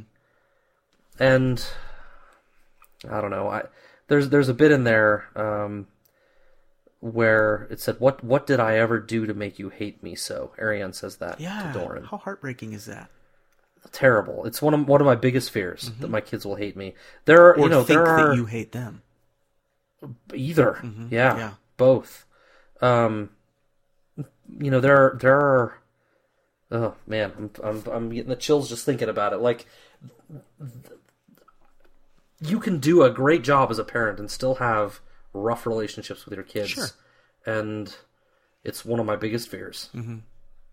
and man i just feel like arianne wanted nothing more than a hug Exactly. some approval. Some time with her dad. yeah And, and, you know, she didn't have a mom around. We know that Yeah. their mom left. And she had Doran, and it sounds like he kind of kept her at arm's length as she started to grow up. She was the little girl that said that used to run to him with a skin knee or something like that. Mm-hmm. And Yep. and it sounds like their kind of the distance that grew between them wasn't all Arianne's fault. Like, Yeah. you know, my dad worked a lot, but we always had hockey, and I played at a in a city that was about forty five minutes away. I might have talked about it on the podcast before. Um, I played down in Provo, which is about forty five minutes away from Salt Lake, where we live, and you know, even with him working, that was our time to talk in the car, and he took advantage of that, and that was something that was steady and regular, and it was our time to catch up. And you can't help but think if just Doran would have just carved time out of his week or whatever just to spend time with his daughter you know how would things be different Yeah. Well, we've beaten this chapter up pretty good. I, I did have one more thing, just I want to say because I, I hate the way they always talk about this in these chapters in Dorne, about you know Oberyn went there and they killed him. Like, no, they didn't. He volunteered for a duel. Mm-hmm. That is shit that happens when you volunteer for a duel. yep Stop bitching about it. This was not some sort of revenge plot. This was your dude being out of fucking control. S- stop it. right I hate I hate the way they talk about this. yep yep Anyway, arianne definitely and probably a lot of the people in the kingdom want something to spur dorne to action and Yeah. they jump all over that but yep. yeah they weren't there they don't know what oberyn did so Yeah. yeah Well, they know that he they know they know. oh sure They know it was part of a, a duel. Sure. They know like they're ignoring that yeah yeah. yeah All right, shall we move on? the merchant's man The Merchant's Man. I'm excited to hear the jingle. um me too If life's an adventure where the surely stinks of dreams that are tempered and not wine but water drink. But still I'll run away to you. I wonder what you think. Could plain old Quentyn Fire and Blood? Matt already alluded to this uh, in in our opening, but one of the beauties of this reading order is that the mysteries of the Princess of the Tower chap Princess in the Tower chapter are quickly addressed with this reading order. If anyone was wondering how Doran's master plan was going, here we are. And the answer, well, it's not going great. Quentyn is stuck in Volantis with his compatriots, trying in vain to reach Meereen and Daenerys Targaryen. They actually lost three of their number to pirates between Lys and Volantis, including their maester, who was fluent in the languages of the Nine Free Cities. And things are not really looking up now that they're in Volantis. With the impending war mentioned in the Tyrion chapter, nobody is keen to take them to Meereen. As for Quentyn himself, it's the first time we met him, well, he's physically unimpressive. Short, stocky, dark brown hair and honest face, but not an attractive one. It's like a goddamn mirror. Uh, he's Doran minus the gout, basically. Uh, he's not super confident. Girls make him super nervous, and none more than the mythical Daenerys, as he thinks about her. Again, looking in the mirror. he must remind himself constantly that though she might not want the Q, might not want him himself, she will want Dorne. As mentioned, he's lost three companions already, but still, he has Gerris Tall Drink of Water with him, and he's smooth as silk. He also has one they call the Big Man with him, Sir Archibald Yronwood. He of the ham sized fists and the seasickness. Seriously, dude stayed below decks on their journey and argues vehemently against finding another ship so that he doesn't have to stay on uh, stay on the sea. Anyway, for 20 days, they've been in Volantis seeking passage, and though the port is huge, with no end of ships of various types and sizes, they've not been able to find a single captain willing to take them. That is until today. The Adventure, a smuggling ship that smells vaguely of wet Wookiee and corpse flesh, will take them for thrice the usual fee each. Though Quentyn imagines this captain will just slit their throats and dump them after collecting the fee anyway. Quentyn and Tall Drinkwater debate their options as they travel by elephant cart. They did have an offer that would take them to New Ghis, but that might strand them in a smaller port. They could buy a ship but have no one to sail her. They could go over land, but the Demon Road awaits and it is too slow. Quentyn knows that time is of the essence in this game that he's playing. While Gerris tries to keep the conversation light, Quentyn despairs. It's not really in him to be so carefree. Anyway, here's where they land. They don't have a lot of options. They travel incognito to avoid suspicion, they need to move fast, and don't have the crew to sail a ship, and they cannot splash money or status around or they'll betray their cause and endanger Dorne itself. So really, adventure, which no Jedi nor Sir Archibald will crave, might be their only option. They make their way through Volantis, seeing the morning catch being called, witnessing a triarch slide past on a giant elephant, and finally seeing the jousting dwarves that we can't place, but to say that they might be with the old man from scene 22? Before they are able to get inside to their quarters, they are waylaid by the Windblown, a sellsword company looking for recruits. Recruits to fight with Yunkai against the Silver Queen. Q's potential future bride. Quentyn and Gerris just continue past the Windblown, avoiding their taunts of cowardice. As they relay the news of the adventure to Sir Archibald, who is left behind to guard their gold, both Gerris and Archibald balk at taking the adventure. As noted, it stinks. Gerris himself has thought of another opportunity to get them to Meereen.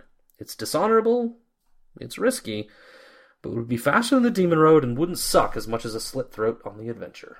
That is the end of the chapter. Yep. Adventure stink.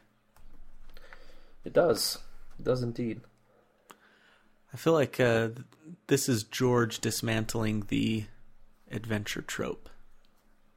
You know what I mean?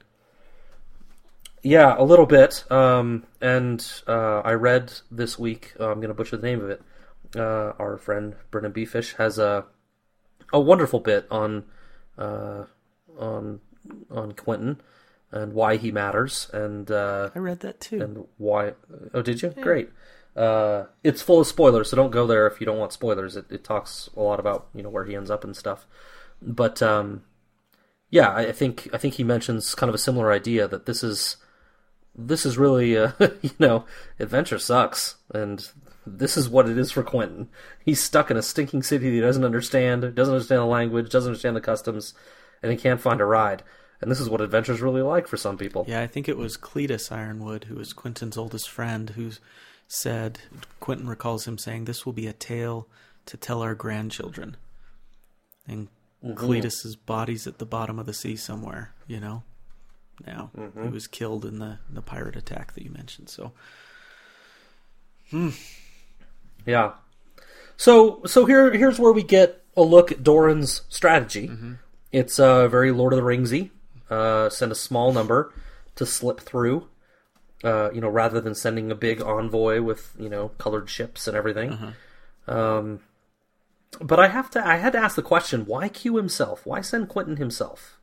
It seems like you can send.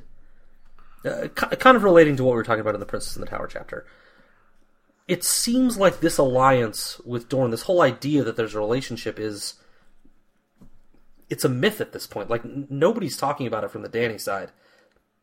Maybe they should just reestablish communications with anybody, right? And not really send Q himself at this moment. yeah, he's not. You know, I agree. He's not the best figurehead for all of this and everything. Get her back to Westeros somehow if you can. Get her there in the country and back in her homeland, and then be like, roll out the new husband. Sure, or at least like how about just open the lines of of communication first? right. Yeah. before sending her husband. Uh-huh. Right? It's it feels I don't know. I, I feel like Doran has good good intentions, but like put, puts too much. I don't know. I don't want to say too much faith in his children, but there's no reason to send Quentyn right now. too much on his shoulders. Yeah, Yeah. too much kind of pressure and and stuff to perform. Like you know, he's he's been hatching this plan apparently for years, or a a plan, and he's had to you know adjust, finding out Viserys was dead. But now it's like, okay, you got to get to Meereen right now and marry this chick right now, right now. Yeah, You know, Yeah. bring her back here right now. yeah. After years and years of planning, it's like run to Meereen now. Go Go, bring her back right now. Yeah. And uh, that's that's tough for a kid who's scared of girls and and all of that. Yeah, yeah. you know and and obviously he couldn't have picked a worse time to do it with Yeah. a, he doesn't know what's going on in Meereen at least i don't think he knows everything that's going on but uh, No. with the with the siege and everything going on but he couldn't have picked a worse time to try to get people over there Yeah, I you know Quentyn seems like a good stand-up dude. He's Absolutely. sharp. Yeah. he he picks up right away. He's like, this guy's gonna kill us. He's young. It should be noted he's eighteen. Um, you know, but he he seems sharp. He seems smart. He's got a good head on his shoulders. Absolutely. He's he's got a bit of the Dante in him. I'm not even supposed to be here today. Dante Rant, yeah. Not even supposed to be here today. Fuck! I'm not even supposed to be here today. I'm not even supposed to be here today. Oh, fuck you. Working on my day off. right? Like he's like, uh, gosh, if I go back to Dorne, they'll make fun of me. Oh, I'm not even supposed to be here. He's got a bad answer for, or not a bad answer, but like a rebuttal for every kind of- idea Gerris has. Like, well, can't do Yes, that because right. of this. And he's right, but Yeah, yeah, yeah. But you know, I, I like him though. I feel like, uh, you know, had had had I answered that question from from Archmaester June about who are you yourself instead of who is you know each other, I might have picked Q for myself. I, I feel like he's just an everyman kind of guy. He's normal. He's got a good head on his shoulders, but he's you know nothing too special. You know, like I, I feel bad for him that he's stuck here and can't do anything. Like I want him to succeed. you know, we did a little, uh, uh, threw a little poll up on Twitter yesterday. Just Oh yes, I loved it. just for yeah. funsies, and uh, we asked if you were uh, in high school, who were you? And you could pick either As Arianne teenager, yeah. or Arianne or or Quentyn. And I was surprised at the results. I didn't actually look at the final results, but pretty much for almost the whole poll, it stayed 75-25 in favor of I think Quentin. I think it got up to 80-20. and nice. and yeah, people are you know look round of applause because our Khalasar is refreshingly honest about themselves. it was great. It was great to read. It was awesome. For the record, I was definitely Quentyn. Yeah. Oh, me too. Yeah. and still am. Yeah. yeah. I think Nisa today said she still is. Yep. Yeah. Yeah. What about uh what about Volantis itself? This is our first peek at Volantis. What did you think? Um, George picked a really gross description of it, and I didn't write it down. The kiss The one? bloated lips kissing either side of the Yeah. river. It was kind of grotesque. It was gross. Yeah. yeah. Yeah. And I kind of get that that impression of it. Like a kiss is generally a positive thing, but it's kind of not Yeah. at the same time. Yeah. Yeah, you, you it's kind of like backhanded compliments. Yeah. Yeah, I, I feel like even look, I'm a fat guy. Uh I love sweets, but even the description of their sugary treats, it's like, oh, it's beet sugar. I'm like, ugh. Ugh. like even that isn't good. Right. They couldn't have had, you know, an abundance of sugar cane? backhanded compliments. Uh, I was playing hockey last night. Sorry, uh, we're going to digress a little bit. And Yes. we were playing this really, this team stacked with really good players, and we play in a division that's like decent players, but it's meant to be like guys that just play once a week for fun with each other. You know, mm-hmm. it's not meant to be college level players playing out there. And this other team had like five kids that played together for the University of Utah hockey team. And so they were uh-huh. just walking all over us. The score was like seven to two in the end, I think.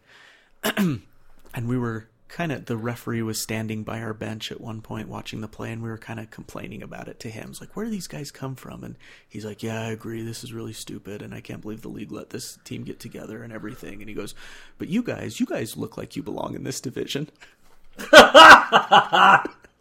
Yeah, totally a backhanded compliment. Thank, Yeah. thank you. Thank, thanks, man. Appreciate it. You also look like you should be refing at this level. Yeah, jerk. Uh, but obviously, uh, a slave infested city, right? I think they said four out of every five citizens is a slave, Yeah, either that or it was five to one. Yeah, I don't remember which. which don't tell the slaves that number. Well, they can count. Sure, uh, I'm sure they. sure. But yeah, But yeah, interesting dynamic. yeah, very much. Yeah, it's, it sounds like a crappy city. Mm-hmm. The the nine the the nine free cities in general kind of. I don't know. As a, as a fan of the series, they've always kind of their intrigue, other than Braavos, which seems pretty cool. Their Yeah. intrigue is kind of. I mean, like until this episode, I didn't even know what the disputed lands really were and where Myr was and Tyrosh. Like I knew vaguely where they were, but I had no real idea. Right. Um, you know, and, and I looked at them and I'm like, oh, okay. It just never intrigued me that much. Well, they come off as these exotic across the sea places, and then when you get to them, it's like, all right, This place stinks. Yeah. Yeah. yeah, it's not Yeah, only Bravo seemed really cool. I agree. I would agree with Yeah. that. Um, it's amazing in this chapter. I really don't have a lot more to talk about, but one thing that struck me in this chapter is it's amazing to see how Dany really has turned not just Meereen and not just Slaver's Bay, but all of frickin' Essos on its head. Right? Yes. It's fun to Yeah. see the perspective from others on the continent, from the ship's captains to other people in Volantis. She's completely turned a whole continent economically on its head. That's crazy. Simply by challenging slavery. Right.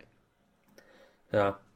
And there there was uh there was an interesting bit in I think it was the Tyrion chapter where uh Qavo was talking about you know how the the lords aren't sleeping well because they feel like their slaves are sharpening knives. Um you know, and it's yeah, it, like Dany seized on that in you know her conquest of of Slaver's Bay and um you know, these slaves are they're still people. Yep. they can rise up. And they're being encouraged right now. When are these colonies gonna rise up? That's some Hamilton for you. Yep. Very good. But yeah, thought it was fun. Yeah, I uh, I mentioned that the Princess in the Tower had the most notes ever. This might have been the shortest. I only have a handful of notes, uh, and I think I've exhausted them. I had three or four. So Um, yeah. Okay. Okay. We move move on. So this is this was a nice, uh, again, a nicely structured set of chapters. We get it was. Arianne, her plan, the plan regarding Quentyn is revealed, so we go to Quentyn's chapter, and now we've got Quentyn trying to get to Dany, so we go to Dany chapter. So uh, you've got that one. Yeah, the only the only one that didn't really fit too well was Jon's chapter, Sure. but everything else kind of relates. You got Tyrion coming toward Yeah, Volantis. Tyrion's not far away. Um, Yeah, uh, but actually, we have a uh, we have another question from our from our glorious Yes. uh, Patreon before we move into to Dany chapter. Mm-hmm. What would you name an Aswaf Song of Ice and Fire themed band?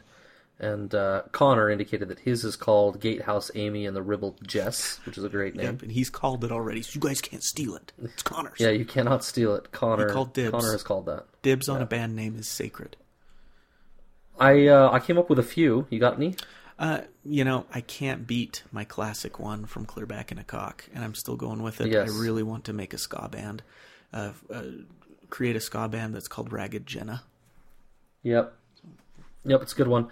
Uh, and a, a good reach around. It was Um, the name of a ship, by the way, guys, uh, in Stannis' fleet at the Battle of the Blackwater. yes, correct. And one of the only ones that it survived. made it through. Yep. Yeah. So I got a few. One of which I'm I'm extremely proud of. I'll leave it till the end. Uh, referencing your ska or maybe big band, uh, Euron and the Whalers. Nice. Whalers spelled W H A L E R like S. Whalers. whalers. Yeah. Yeah, right. Euron and the Whalers. Uh, Van Bolton, especially for you, Matt. Thank you. Van Bolton. Thank you. Uh, kind of like a, a Panic at the Disco feel on this one. Bloodbath on the Trident, Very good. Love it. and my favorite, Okay. uh, uh, an homage to my favorite band, Valyrica. and I think honestly, somebody should really take that There one could totally be because you've got Valyria, Yeah. but you got the word lyric in there plus the Metallica sound. Valyrica. I really think somebody should take that. So, uh, you know what? You guys are welcome to it because I have not announced a musical talent. So, go for If it. It's anyone out there is thinking of putting together like a goth metal band, there's your name, Valyrica. Valyrica. Yep. Yep. Good job. Good job, buddy. Thanks. All right. Uh, you want to take Dany 4? Oh, could you? Uh, yep. Let, let me do that. Get right on that. No, I got you. All right, Dany. Silver hair and purple eyes, always on the go.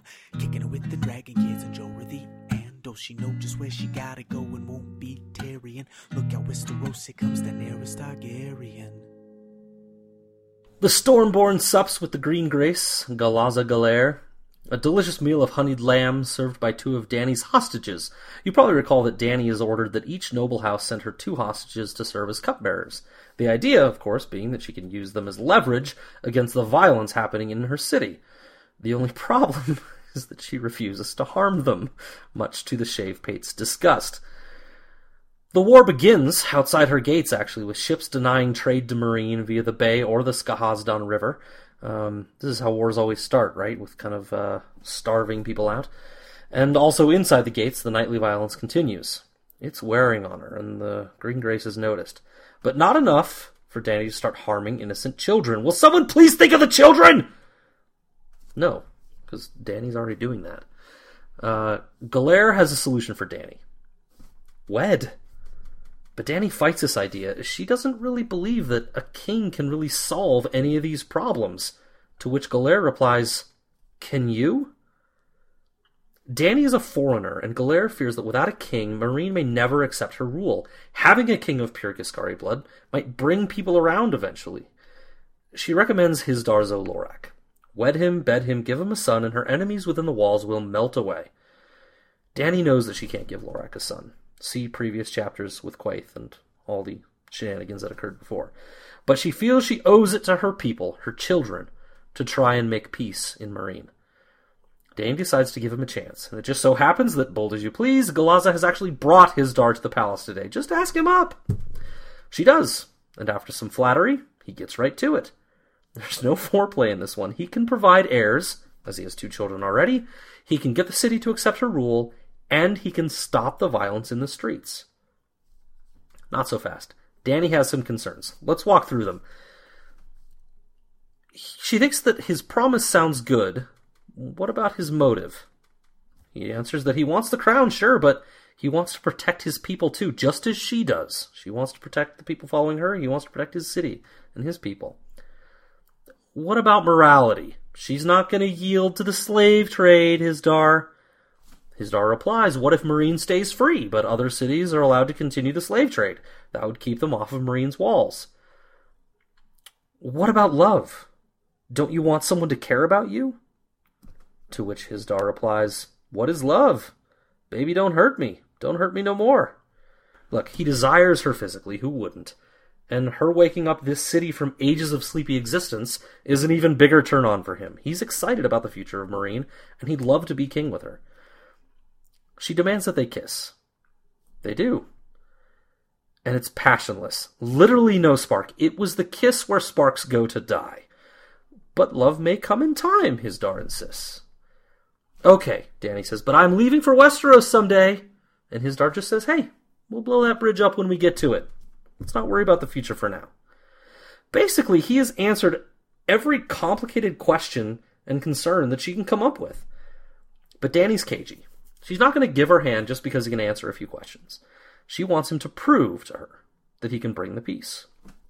90 days of peace in the streets, and she will marry him. He agrees. On the 91st day, they shall wed. Clock's ticking, Quentyn. Get adventuring.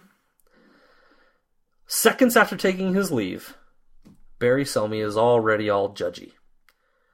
Will she please just go to Westeros? Lingering here is not going to bring it closer. It's where she belongs. But she disagrees. She owes it to Meereen to fix this. She changes the conversation.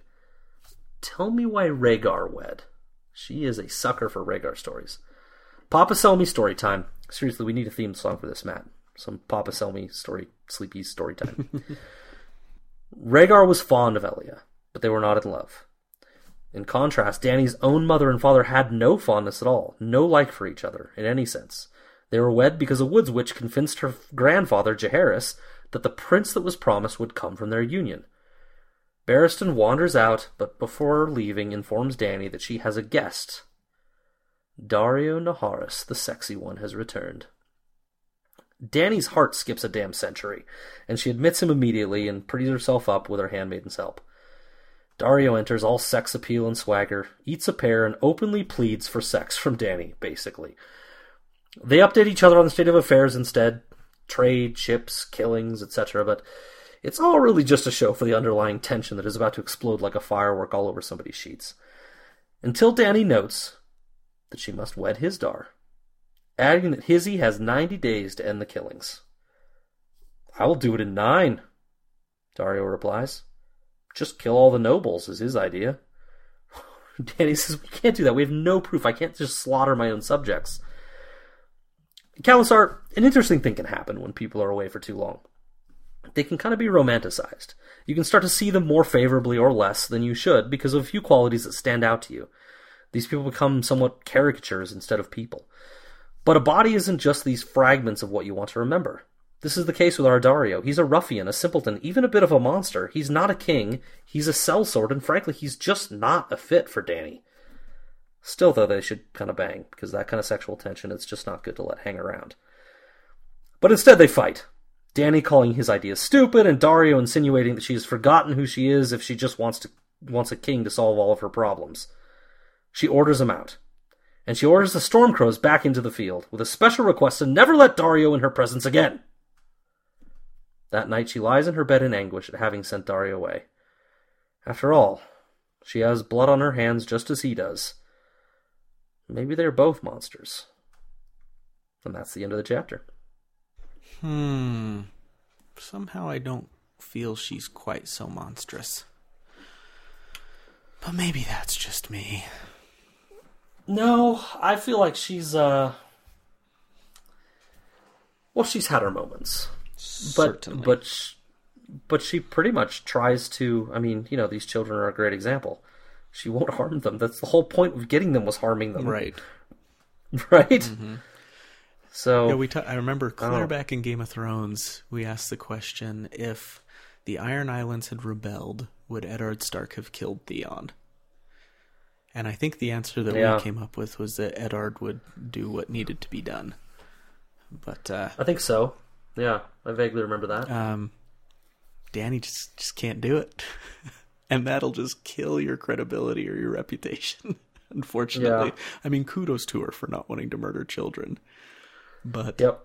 don't take hostages in the first place if you're not willing to follow through, because these people in Meereen are going to walk all over that. Yeah. Oh, uh, I don't know what to say about this chapter. Um, Dany's trying to mix it up.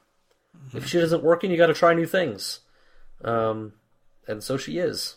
Good, good for her, I guess. Yeah, yeah, Right? she's trying. I mean, much Yeah. to the chagrin of of Barristan Selmy. She's Yeah. I mean, to that to that point, I, I feel like readers have have uh, readers have stormed the walls on this. Uh, the Meereenese not right of like, what the hell is Dany doing uh, here? And you know, we've uh, I think we've waxed before about you know what this serves for her character wise, and I won't spend time on that again. But um, you know, I, I think all the readers are like, you just like Barristan, you don't belong here, man. I, I like- see what you're trying to do, Yeah, and kudos for you for trying to do it. But get out. Get out. yeah. Yeah, but you know, it's it's hard. You know, you have to remember what she's really leaving behind if she does so, and Yeah, what she's Yeah. what she's got right in front of her. yeah, Um, let's see. We were gonna save some Dany Jon comparison for Davos After Dark, so We I were, will talk yep. about that here. yep, Uh, so I really don't have a ton more. Quentyn better um put put some uh, what's Yeah, what's the term? get his- Get his rear in gear. kick, kick the Spurs. Yeah, He's um, got ninety days. yeah. I let's talk a little about the Hizdahr thing too. Um, I just the whole thing seems desperate. You know, like I said, you know, shit's not working. You got to mix it up. But On Dany's part, if yeah, if you if if he's really going to stop the violence, take the next logical step. What does that mean? It means he's in charge of the violence. Yeah, there's something there. like like there's a there's a relationship in some way at least and she calls it out i'm not saying she's a dummy she says something similar in the chapter um you know she says uh are you the harpy and he says no and she's like well, would you tell me if you were he's like no um you know but she she sees the link here like if she's going to ask him to stop the violence is she is he actually in charge of the violence um but it just seems like if he can absolutely stop everything from happening yeah, it seems like he's the one calling the calling the orders. right. I don't know why you'd trust this person. And maybe that's what she's decided she's going to do at this point. Is She it, just doesn't care. She's like, oh well, I just need to compromise. I'm in bed with the enemy I, Yeah, because I need this killing to stop. I mean, kudos to her for Yeah. caring about her people, but yeah. that's awfully scary. I mean, hi- Hizdahr for his part seems like a clever dude. His answers to all of her questions were, I mean, they almost seemed rehearsed. They were so good. Um, he seems like he's on top of it. I don't know. We don't know anything about him really. Yeah, you have to wonder. I mean, the one thing he's not going to compromise on is slavery because it's an economy built on slavery. Doesn't excuse it or make it better. It's just the way things are. And But but it looks like he is willing to compromise on it.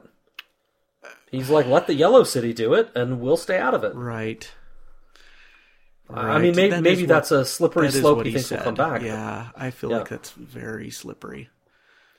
Might be. Yeah. You know what? But it's true. You don't trust this guy because once he's king, all he needs Daenerys for is to become king. To marry her, she's the queen, he becomes the king. After that, there is this Yeah. little thing called the, you know, her dragons and everything that. But she can't control her dragons right now, obs. So, I don't know. Dany's in a really weird situation. Yeah. The dragons, like we said, are It- always the the wild card in this because even if she goes back to Westeros, she's got three uncontrollable dragons, Yep. and we just talk about Dany's got dragons. That's her force multiplier, but Yeah. Force in what direction?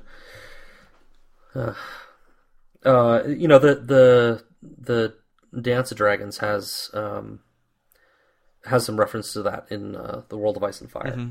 Um, just that there are some dragons that have no riders and like they're wild and kind of not controlled, and they need people to point them in the right direction.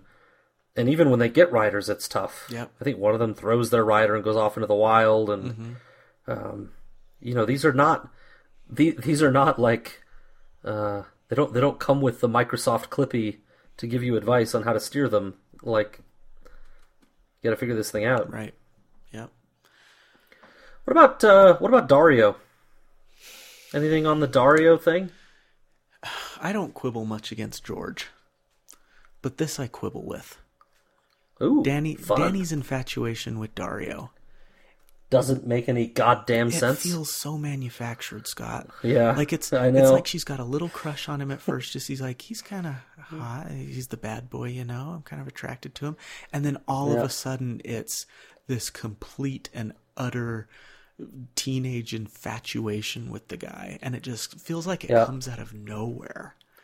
And Here's, yeah, I, I feel like I feel like uh, I feel like we missed Brooke here a little bit. I remember a conversation we had with Brooke uh, about something similar. I don't even remember exactly what it was, uh, but I think she'd remind us that Dany's a 16 year old girl. sure, yeah, and she's got hormones going nuts and yeah she's infatuated with this guy and she's a little boy crazy. And and there's for as serious as she needs to be and all the responsibilities she has she's still got this inside of her And I think uh, that's- you know that that needs to let itself out. Sure. and maybe maybe it's even healthier that she focuses it on this one person right that's never around. Uh, it's maybe a help, helpful coping mechanism for her yeah. but and I think that might be one reason why Gurm did it is to is to remind us of where Dany's at, you know, de- developmentally and everything. But But I, I agree with you. It feels it feels yeah. It's like all right, fine. You're telling me that she loves him. Okay, I don't understand why he doesn't offer anything right, uh, other than maybe sex appeal. Although I read the description, I'm like, really? Yeah, exactly. It's like he's not. yeah. Anyway, so Khalasar, um, females, uh, males uh, of the persuasion that that find males attractive, weigh in. Is this dude attractive, and Matt and I are just not seeing it? What is what is the deal with this infatuation? Well, it's like a We don't get it. went- Hashtag we don't get it. going back to the concert I went to, the lead singer of of, of All American Rejects is this tall, like lurpy dude. And he's just beans thin, no muscle. He was out there in a like a, a, a vest, like the vest of a three piece suit with no shirt under it, and Nice. tight bell bottom pants, matching colors, matching red colors. He has this long, greasy hair down to his shoulders as unattractive as you can be. And he came out and walked through the crowd, and there were these beautiful women just throwing them, them themselves at him, you know. And I just, I just don't get it. I just don't get All it. All right. Well, no, you've given me a hypothesis. He's a rock star. Well, yes. So our uh, our sellsword captains, the rock Are stars the rock stars of are, of of Westeros of, or of, of, Essos of this world, case. of the world of ice and fire? Yeah, yeah. There you go. Or you know, Dany just likes bad boys or something. Maybe it's definitely a Um, bad boy thing. Yeah. Well, Yeah, I, I shouldn't say definitely because And she does have a she's got a little kink in her, not judging her for it. Uh, but she says something about she calls Irri to her bed, right? And then she imagines like Daario wouldn't care if she said no, and I'm like, holy shit! like, wow, you're talking about this guy basically like roughing you up if you uh, if you're not into it. That's wow. Yeah. Okay, Dany. okay, dude, we're all into our own thing. All right. So, Didn't know we were going that way, but that's cool. uh, all right. On that note, On that note, God, we picked an awful one to end on. I don't have anything else to talk about though. Uh, I'll just say, just to redeem myself, I don't, I don't necessarily trust Galare either. Oh no. Yeah, Yeah, I'd agree with you there. that's it. Okay. Uh, shall we move on? Our final question from our patrons. Let's do it. Uh, so Misa asked, well, you know what? I put this question in the notes, but I'm going to throw a curveball here too in case you'd like to answer a different one. Oh, geez. Misa a- asked two questions, and I'm just going to have each of us pick one. The first question she asked was, What is your favorite castle from A Song of Ice and Fire? I think we said palace there too. Um, and then her next question is, What would you name your sword? Hee hee hee. Misa. you think way too much like us. Yeah, yeah, she's. Yep, So I know you've got a sword name. I do. Mm-hmm. Uh, it is the Ribald Thrust. yep. Yeah. That sounds more like a a move than the name of the sword. Yep. Yes, that is your answer. Yes, Yes. it is the name and it is the move. I, Do you want me to? You want me to pick a castle too? I, I just don't have anything else to say to that. I feel like I've answered the castle question before, uh, but I don't remember in what format. Uh, I, I like Storm's End. Mm-hmm. It's just this bastion of of human creation against the elements. Uh, got some magic maybe woven in from Brandon the Builder. stuff, yeah. um, and uh, super thick walls and just yeah, never been taken. Uh, yep, I, I like Storm's End. Okay.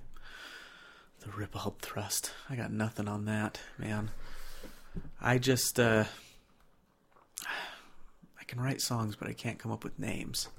Jeez.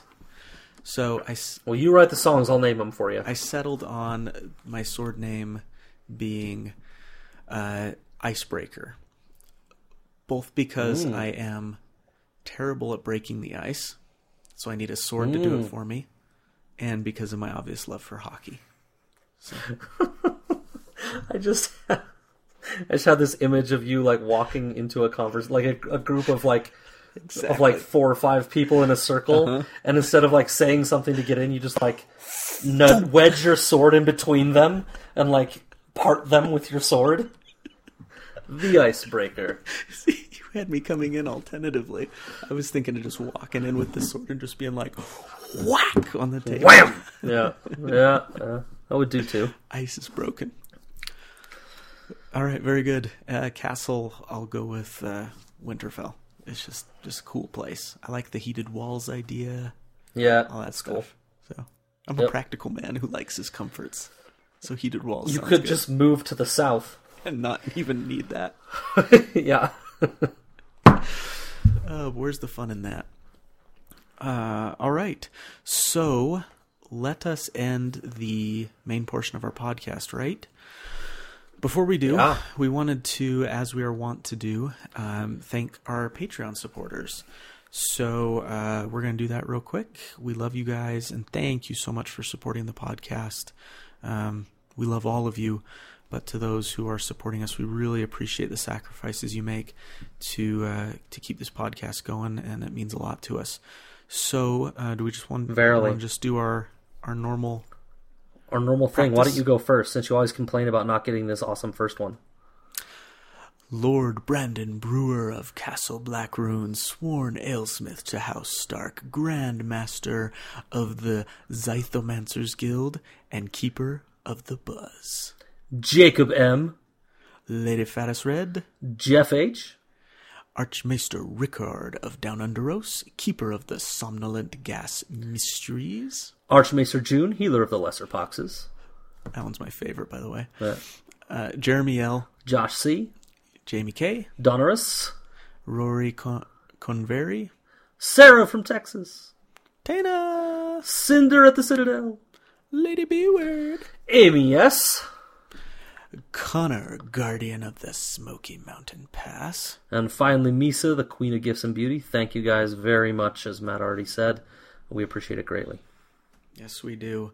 So now we are moving on from the main portion of the podcast. So, as Scad mentioned at the top of the episode, if you are not interested in spoilers, if you are reading the books for the first time, this is where you want to drop off.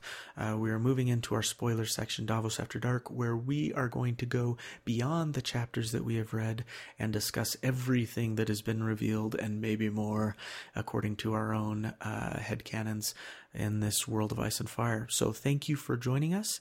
And now we begin Davos After Dark. Davos After Dark. Let us discuss the comparisons and the similarities and the differences between Daenerys and Jon Snow. Uh, we saw that starkly this episode with Jon, uh, both of them being in similar situations, right, where they've they've made a decision and they're trying to stick with that decision, despite opposing viewpoints being hurled at them from all sides, and they deal with it in, but in two kind of very different ways. Yeah, yeah. I mean, uh, so I'm gonna even even take a broader stroke at this real quick. Yeah, I said it. Um, this series is called "A Song of Ice and Fire." There are theories abound as to what that means. One of the basic ones, uh, you know, has you know this idea of Jon being of ice and Dany being of fire, and their union causing ripples throughout the kingdom. Uh, it's you know it's one of the older ones. It's one of the I think one of the most likely still to, to come to pass is them, you know, getting together or or at least coming together. God damn it! I didn't mean that. Well, maybe. Maybe, but I didn't mean that. I just meant their their forces joining together uh, to save the kingdom in some just way. Just as bad. Right. So uh, I don't know how to get around it. The euphemisms are strong in me. So the point being, uh, Ice and Fire are opposites. Dany and Jon are opposites. They deal with these struggles and these these complications differently uh, in in in opposite ways. Jon has grabbed leadership by the balls and is taking his own counsel, is telling people literally to just walk away if he doesn't want to hear from them anymore, and is ruling in his in his way, even being challenged by a king in Stannis, uh, you know, and, and not really backing down, but giving him lip. Um, He's he's taking a very aggressive and argumentative approach to his rule. And Dany is exactly the opposite. She immediately brings in people from the culture around her uh, to advise her with Galazza Galare and uh, the Shavepate and uh, the Seneschal uh, Reznak. Um, she, you know, she immediately brings in uh, Selmy earlier. Um, you know, she's she's very much about bringing people in to advise and trying to appease them. Not to say that she can't make decisions and can't make hard ones, because she does, but she's very much into I want to appease the people Right. and make them happy and, and and see them to a good place. And Jon is much more. This is the way it is. It's the way it's got to be. Period. Yep. And you know, we talked about in, in the notes that Jon perhaps not giving more to Bowen and and those on uh, in Bowen's camp more could have you know potentially contributed to Jon's eventual demise his, his death at the end of a dance with dragons but Which Dolorous had references, right? he talks about the pomegranate The yeah. pomegranate and choking on the seeds, which is Right. brilliant. Yeah, we didn't talk about uh, old Edd much. His Ed seds were okay, but they weren't. They weren't as as on No, point as some as of his other Ed seds. So, Yeah. um, but you know, Dany, she she seems like she spends so much time and energy just like trying to explain her decisions and explain herself to all these people that you know it suddenly makes Jon's uh, decisiveness seem a little bit more appealing. she's got the And- line in there where she's like, "I know, I know, I do know, but," and Yeah. it's just like. Dany, you're expending so much energy just trying to explain yourself, and you don't have to. Yep. And yet, and yet we know that Jon's decisiveness throughout his leadership creates enemies for him Sure. that lead to him being stabbed literally in the back, uh, and side, and everywhere else you can think. Right. Uh, and and we know that Dany. I don't know that it's a, a as direct a relationship, but Dany's situation boils over to the point where she stares down one of her own dragons and then rides away on it, escaping from the reality she's created. And we don't know what's going to happen to her, but very much a you know maybe not a response necessarily exactly to I'm trying to appease everyone, but very much for sure related to the situation she's created for herself and trying to escape it And then escape. You know, where will that go? So they so they've you've got these two people kind of in these extreme examples of leadership and how they're approaching it, and they both switch places to the point where like it, it's led them to these these extreme areas where they have to change something perhaps drastically. Um, you know, assuming Jon comes back, which I I can't imagine he won't. Um, you know, as a major character he is, that you know how's he going to change, and how will Dany change now that she's kind of whatever she's she's she's realized with with Drogon? How will they change? Will they realize that they've been too extreme in their leadership methods? Will they swing too far the other way? Right. Yeah. What's the what's the backpedaling going to be like? It, Yeah. It's been it's been The one of my favorite things mm-hmm. To to read is just how Dan and Johnny, Dan, and And Jon, Johnny Dany and Jon, Jesus, tanning Chatham. Tanning Chatham, how Dany and Jon uh, approach leadership and how their how their arcs kind of compare to each other. I didn't, I don't, I feel like an idiot the first couple times I read these books. Like I just didn't make these Right. We didn't make these comparisons and, and connections. stuff. They're so And obvious now. I'm so glad we're doing this podcast that we can slow down and do that Mm-hmm. uh, because it makes me feel like a smarter man. And and I'm, you know, I'm, I'm just very interested to see where this goes Yeah. with the two of them on their arcs. I agree. Okay, well, let's jump over to Dorne here. Mm-hmm. Okay. I know you're a Dorne fan, so I want you to defend your hill here. I, I'm a I'm a Doran fan too. This this read has really made me like Doran. However, I have worked at the downfall of Tywin Lannister since the day they told me of Elia and her children. What has he done? What is what has he done to take steps towards the downfall of Tywin Lannister? I mean, honest, like Well, well, he thinks that he's set up these marriage plans to bring Targaryens back, join them, and end the Lannister line by joining with the Targaryens and retaking the kingship. That's what he thinks he's done. so the marriages. That's what I think he's referring to, yeah. I mean, I, I think he's over dramatizing it. I have worked at the downfall of Tywin Lannister since the day. Well, you know, I made a couple phone calls and set up some alliances. That's what I'm getting at. It's been a lot of waiting. Right. like, couldn't you have just poisoned him somehow, or like, you know, like, I, I, he he says in there, you know, if if Tyrion hadn't hadn't killed him himself and robbed me of the joy of bringing him low, um, you know, I would have done it. It's kind of like the guy that the the shrimp that's uh, pretending to have his friends hold him back in a fight against a big guy, right? It's like what it, what's who's what's been holding you back? You just waited until Tyrion killed him to complain about it. right. Like you could have tried something, you know. Um, so I, you know, I don't know. I I like Doran, I do, but this statement seemed a little it seems a like little much. my my my girl's giving me sass, and I'm trying to answer her back. And Maybe I it's like when my wife when my wife says, "Did you call the people about the? Did you call the uh, the the people to come spray for spiders and stuff? Or are they coming yet?" Well, I asked people on Facebook who I should call, but I'm working on Yeah. it. Okay, I'm working on it. I'm working on it. Exactly. Yeah, it's like, what did you do really? Well, you know what? They will burn. Um, But I've been Yeah, I- working at the downfall of those spiders. yeah. At the same time, you know, there there are smaller things, you know, like um, the uh, the marriages that he set up, all the secrecy, you know, the fact that he's treated his kids uh, in the way he has to keep keep it on the down low. There are littler things that all revolve around that, but I assume he's just talking about that plot. Yeah, and and sending Oberyn to King's Landing could have been him finally putting some wheels in motion and stuff too.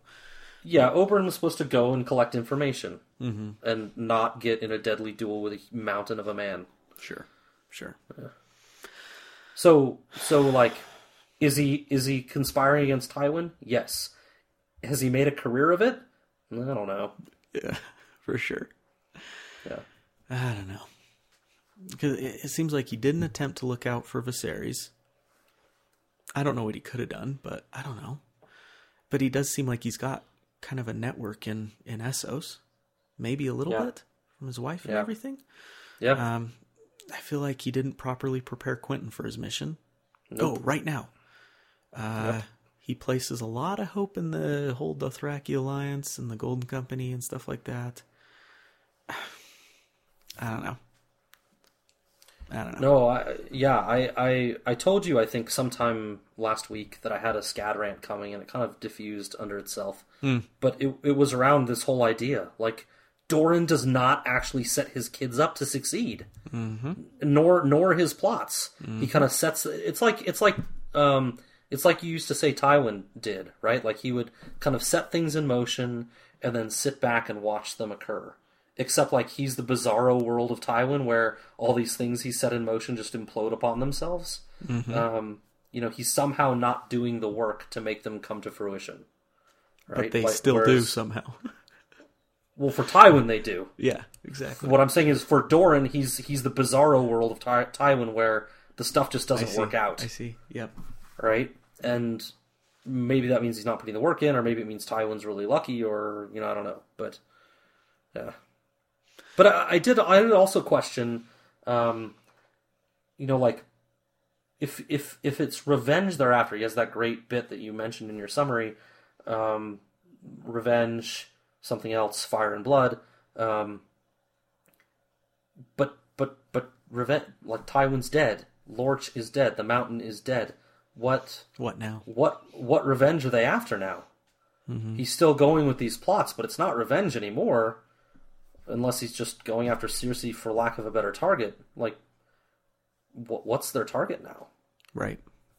Revenge feels like a a glass that's already been consumed. You know, it's it's empty. Right. Right. So is Doran is Doran kind of power hungry? Behind his humble gouty frame? Is that what you're hinting at? Maybe I sometimes uh I don't know what a good example is. I'm sure that you know media is rife with them, but like sometimes you focus on something for so long, mm-hmm. and th- and then it's gone, and you don't know what else to do. Hmm. You're already you've already got so much momentum in a direction that like you, you can't seem to do anything else. Mm-hmm. Maybe there's a bit of that going on, but yeah, he's certainly proceeding as if they need to like seize the crown or something. When it's like what's best for Dorne, man? Because your revenge has been had. Whether you brought it about or not, it's over. Right. You know, Cersei didn't kill anybody. I mean, well, that's not true. Cersei didn't kill any of the Dornish people that he's upset about. Unless, unless they're really harboring the o- Oberyn thing, which which makes me feel like, you know, you talked about George maybe forcing some stuff with the uh, with the relationship with Daario. Like, are is he trying to force us to think that they should be angry about Oberyn when like the intelligent reader should just be like, dumbass got himself killed. Mm-hmm. People love Oberyn, so like maybe they, you know, maybe they just make that relationship of like, yeah, he didn't deserve to die, but like he totally did deserve to die. he volunteered for a fight to the death. And he That's- lost the fight. Yeah, like that's the way it works in this world. Mm-hmm. You shouldn't be angry about that. I don't know why anyone is. Yeah. So does Doran just uh, want to see the Martells uh, on the throne and and uh, you know supporting Targaryens while he's at it? So they're seeing Targaryens as Yeah. the best way to get there. Maybe. I mean, I didn't do a ton of research on this, but the Dornish have a history of being close to the crown, Yep. being, you know, being suitors to the crown. Um, you know, maybe Dorn feels like it's his job to get. Maybe that's part of it. Is you know to replace Elia in the government. You know, to to get them back where they were, place of prominence or something. But that's not revenge. Yep. That's Certainly not. yeah. Certainly not. Okay. Um, you know, some of these things that I had originally highlighted to talk about, we kind of talked about already. Uh, we talked about Tyrion's reasons for doing what he did to Aegon. Do you feel like there's anything more in Davos After Dark that you wanted to discuss that went into the realm of spoilers? Uh, Why Tyrion was trying to get Aegon to go west? No, I feel like kind of we did. You're right. We did kind of cover it. I don't have any deep answers. Um, seem seems to me like Tyrion liked reading about the dragons, liked educating Aegon about the dragons, would have liked to meet dragons. So I don't, I don't, I don't know why he's why he's trying to force him in this opposite direction. It's a legitimate question for me. Is why is he doing this? Um. So yeah, I don't, I don't know. Yep, I would agree. Um, I think we covered it in the main portion of the cast. We also answered, well, we briefly talked who leads the Harpies. Is it Hizdahr? Is it the Green Grace? Or are they just well connected within the organization of the Harpies? What do you think? I'm I'm I'm gonna go ahead. I'm gonna I'm gonna say that the Green Grace is kind of like this mob boss type lady. I think she's kind of pulling some strings. Yeah, I kind of think so too, and I don't. I don't necessarily think she always was that way, um, but she became that way when you know the need arose. I, I don't know that she's evil necessarily. She's just looking out for what she thinks is best for the Meereenese, and um, yeah, has has taken to that role. I think I'm with you. I, I believe that she's probably in charge. Nice. Yeah, And so Hizdahr can say with all confidence, I'm not the harpy. yeah, Yeah, he has Yeah. plausible deniability, maybe, but he Yeah, knows but- enough to confidently say, "I can stop this." but at the same time, they're all Negan. Uh, you don't watch Walking Dead, so that probably fell flat. But Yep. um, they're all they're all the harpy, right? Like if they're involved, they're involved. Um, So I think he probably is involved. Yeah. So I'm going to replace uh, the question. Sorry to throw this curveball at you, but I actually really like this question, and I think it's pertinent um, to this set of chapters. Does Tyrion have grayscale? Uh, And if well, so, we do. Go ahead. our simple answer is we don't know, right? Yeah, yeah. No signs of it yet. Uh, could be slow acting. Um, But if so, how will this affect everything in the end? Well, um, you can look at this from a few different perspectives. Uh, first of all, grayscale as a as a device uh, in in in the work. Uh, we have Shireen with grayscale. We have Connington with grayscale.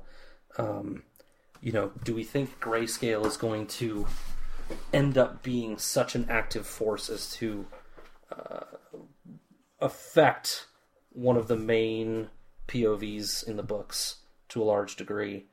you know, some some people I think I've read, you know, are like, oh yeah, grayscale is going to be somehow brought to the populace, and it's going to just wreck Westeros. It's going to totally destroy it. Yeah. Yeah, and you know that seems that seems maybe a bridge too farish to me.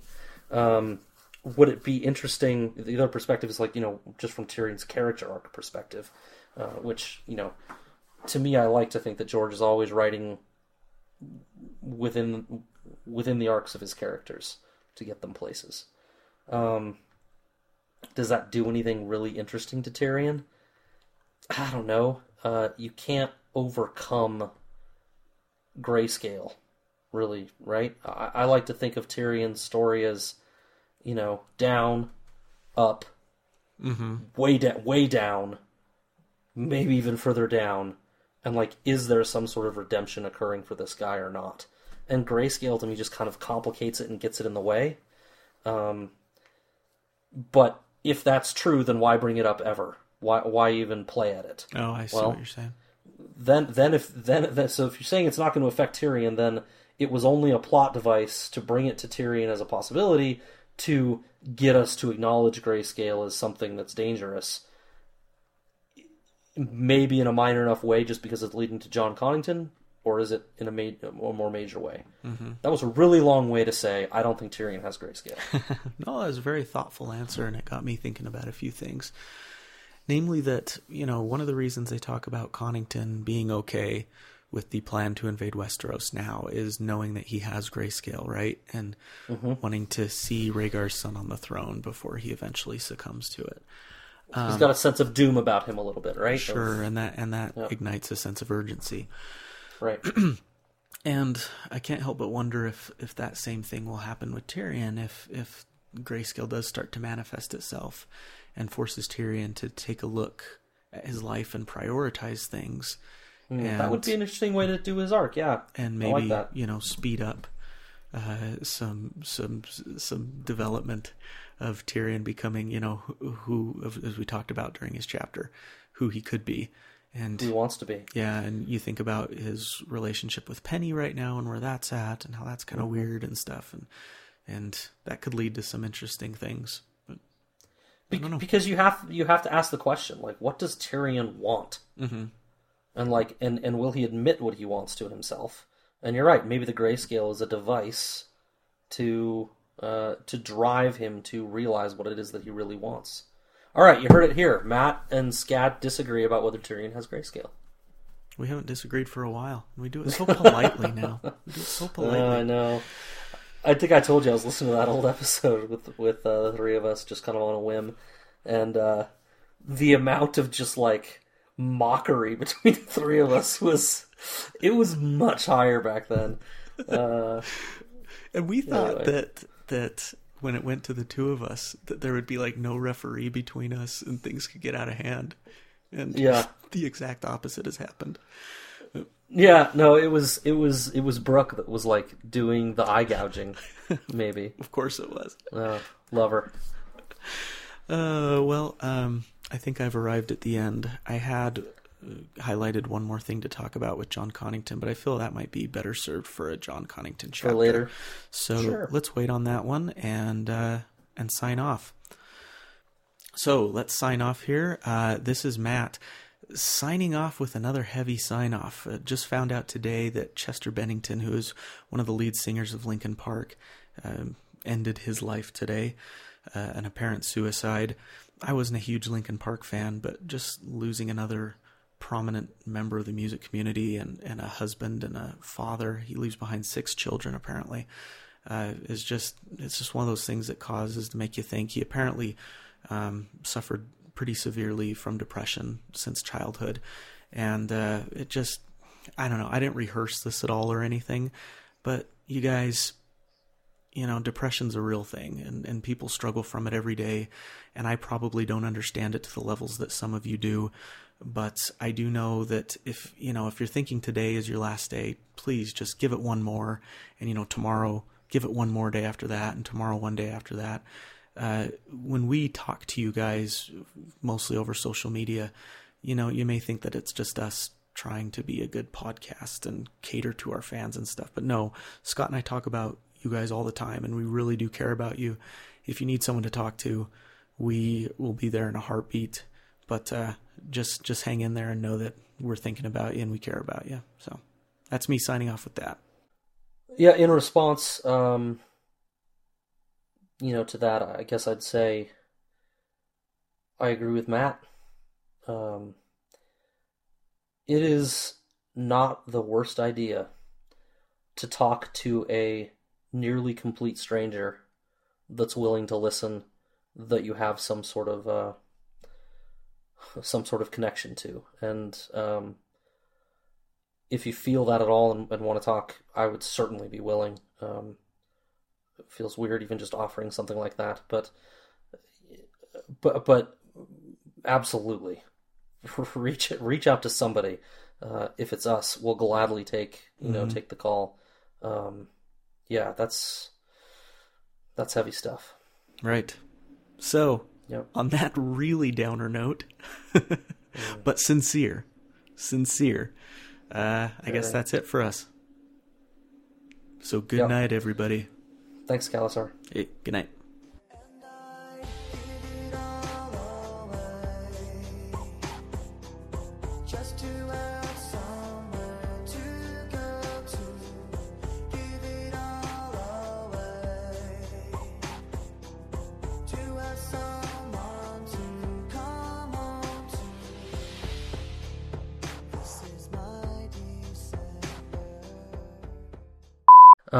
Also, could I ask for a reprieve of like a minute while I go grab a soda? Sure, All right. You can rap or sing or you know whatever it is that you do. I will.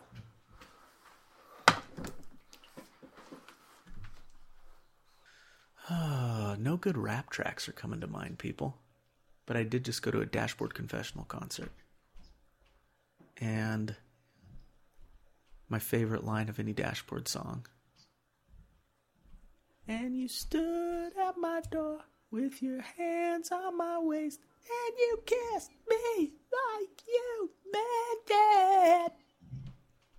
And I knew that you meant it. That you meant it. John and agreed. Oh, here comes Scott. Shh. All right, I'm back. Sweet. Let's do it. Lord of the Rings is on up there. I had to like not look for fear of being sucked in. Oh boy. Oh boy. All right, go for it. I just pulled it out of pulled it out Because- of my past. As a child, that was one of my favorites. Oh, I read them too. This this is weird. Sorry, guys. You're gonna have to live with the fact that Matt and I are friends and just want to talk about shit sometimes. Uh, I went to a a random uh, cabin that like a few of my friends got together and, and rented for the weekend, and in the stupid little narrow bookcase in the room that that my wife and I were in at this at this cabin was the Boxcar Children. Oh, book one. Uh huh. And I read the whole thing in like 30 minutes. It's like this. uh, Like I remembered it being like this reasonably big thing, but Yeah. it. Anyway, uh, let me tell you, it doesn't hold up very well. Didn't give you a chubby. no, no, it didn't. Um, but it did have that nice old book smell that you get sometimes. Sure, sure. Yeah, I got a, Fun. I got some some work done on on uh, a car recently, and the guy that was driving the shuttle to get me to where I needed to go when I dropped the car off, he's like, "Yeah, man, I just want to get off the grid. I want to build a cabin, just disappear." I'm hmm. like, "Cool, man. I'm not like that at all." And like the rest of the conversation was like, I mean, it, it was a short trip, but like we had, we could talk about nothing. but I, I couldn't I couldn't put it any other way. It's like you and I are so different. There's no point in even trying. and I think it's a little sad because I think there was a time in my life where I'd have been like, "Cool, all right, let's find some common ground." And I'm just so, I'm just so set in my ways now that I was just like, I'm not gonna bother. Yeah, this isn't even worth it. I'm First not- of all, I I love being on the grid. I thrive on the grid. Yeah, yeah, yeah. And I feel like the grid also needs me. You know?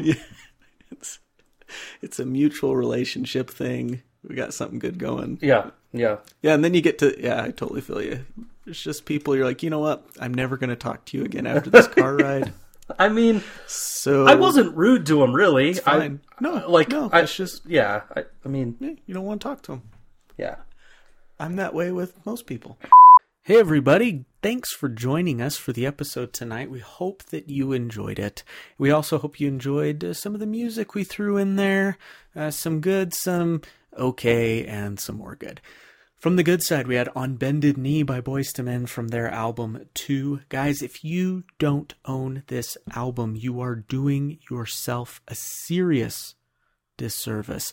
If you are still dating, if you are married, you are doing your love life a disservice by not having this album. Get it. The album is called 2 by Boyz II Men. I'm not even a huge R&B fan and it's one of my favorite albums of all time. Next, not as great a song, but still catchy. Gives You Hell by the All American Rejects off of their album When the World Comes Down, reminding us again that Sellsword captains are the rock stars of the world of ice and fire. And then finally, we had, uh, in honor of Mr. Chester Bennington and his passing, we uh, we ended the episode with "My December" by Linkin Park from their album Hybrid Theory. Many thanks to B Word for one of our um, favorite Blood writers and friends and all around great people with super cute kids. Uh, for pointing us to that song, she uh, I tweeted out asking for poignant lyrics by Linkin Park, and she pointed me to that one, and uh, it was perfect, absolutely wonderful. So, uh, anyways, hope you guys enjoyed the episode. We sure love doing it. We sure love, uh, you know, getting together every three weeks. Hopefully, giving something to you guys that can uh, make you smile for a couple hours. So, take it easy. Have a good rest of your week, a good evening, and we'll catch you next time. Good night.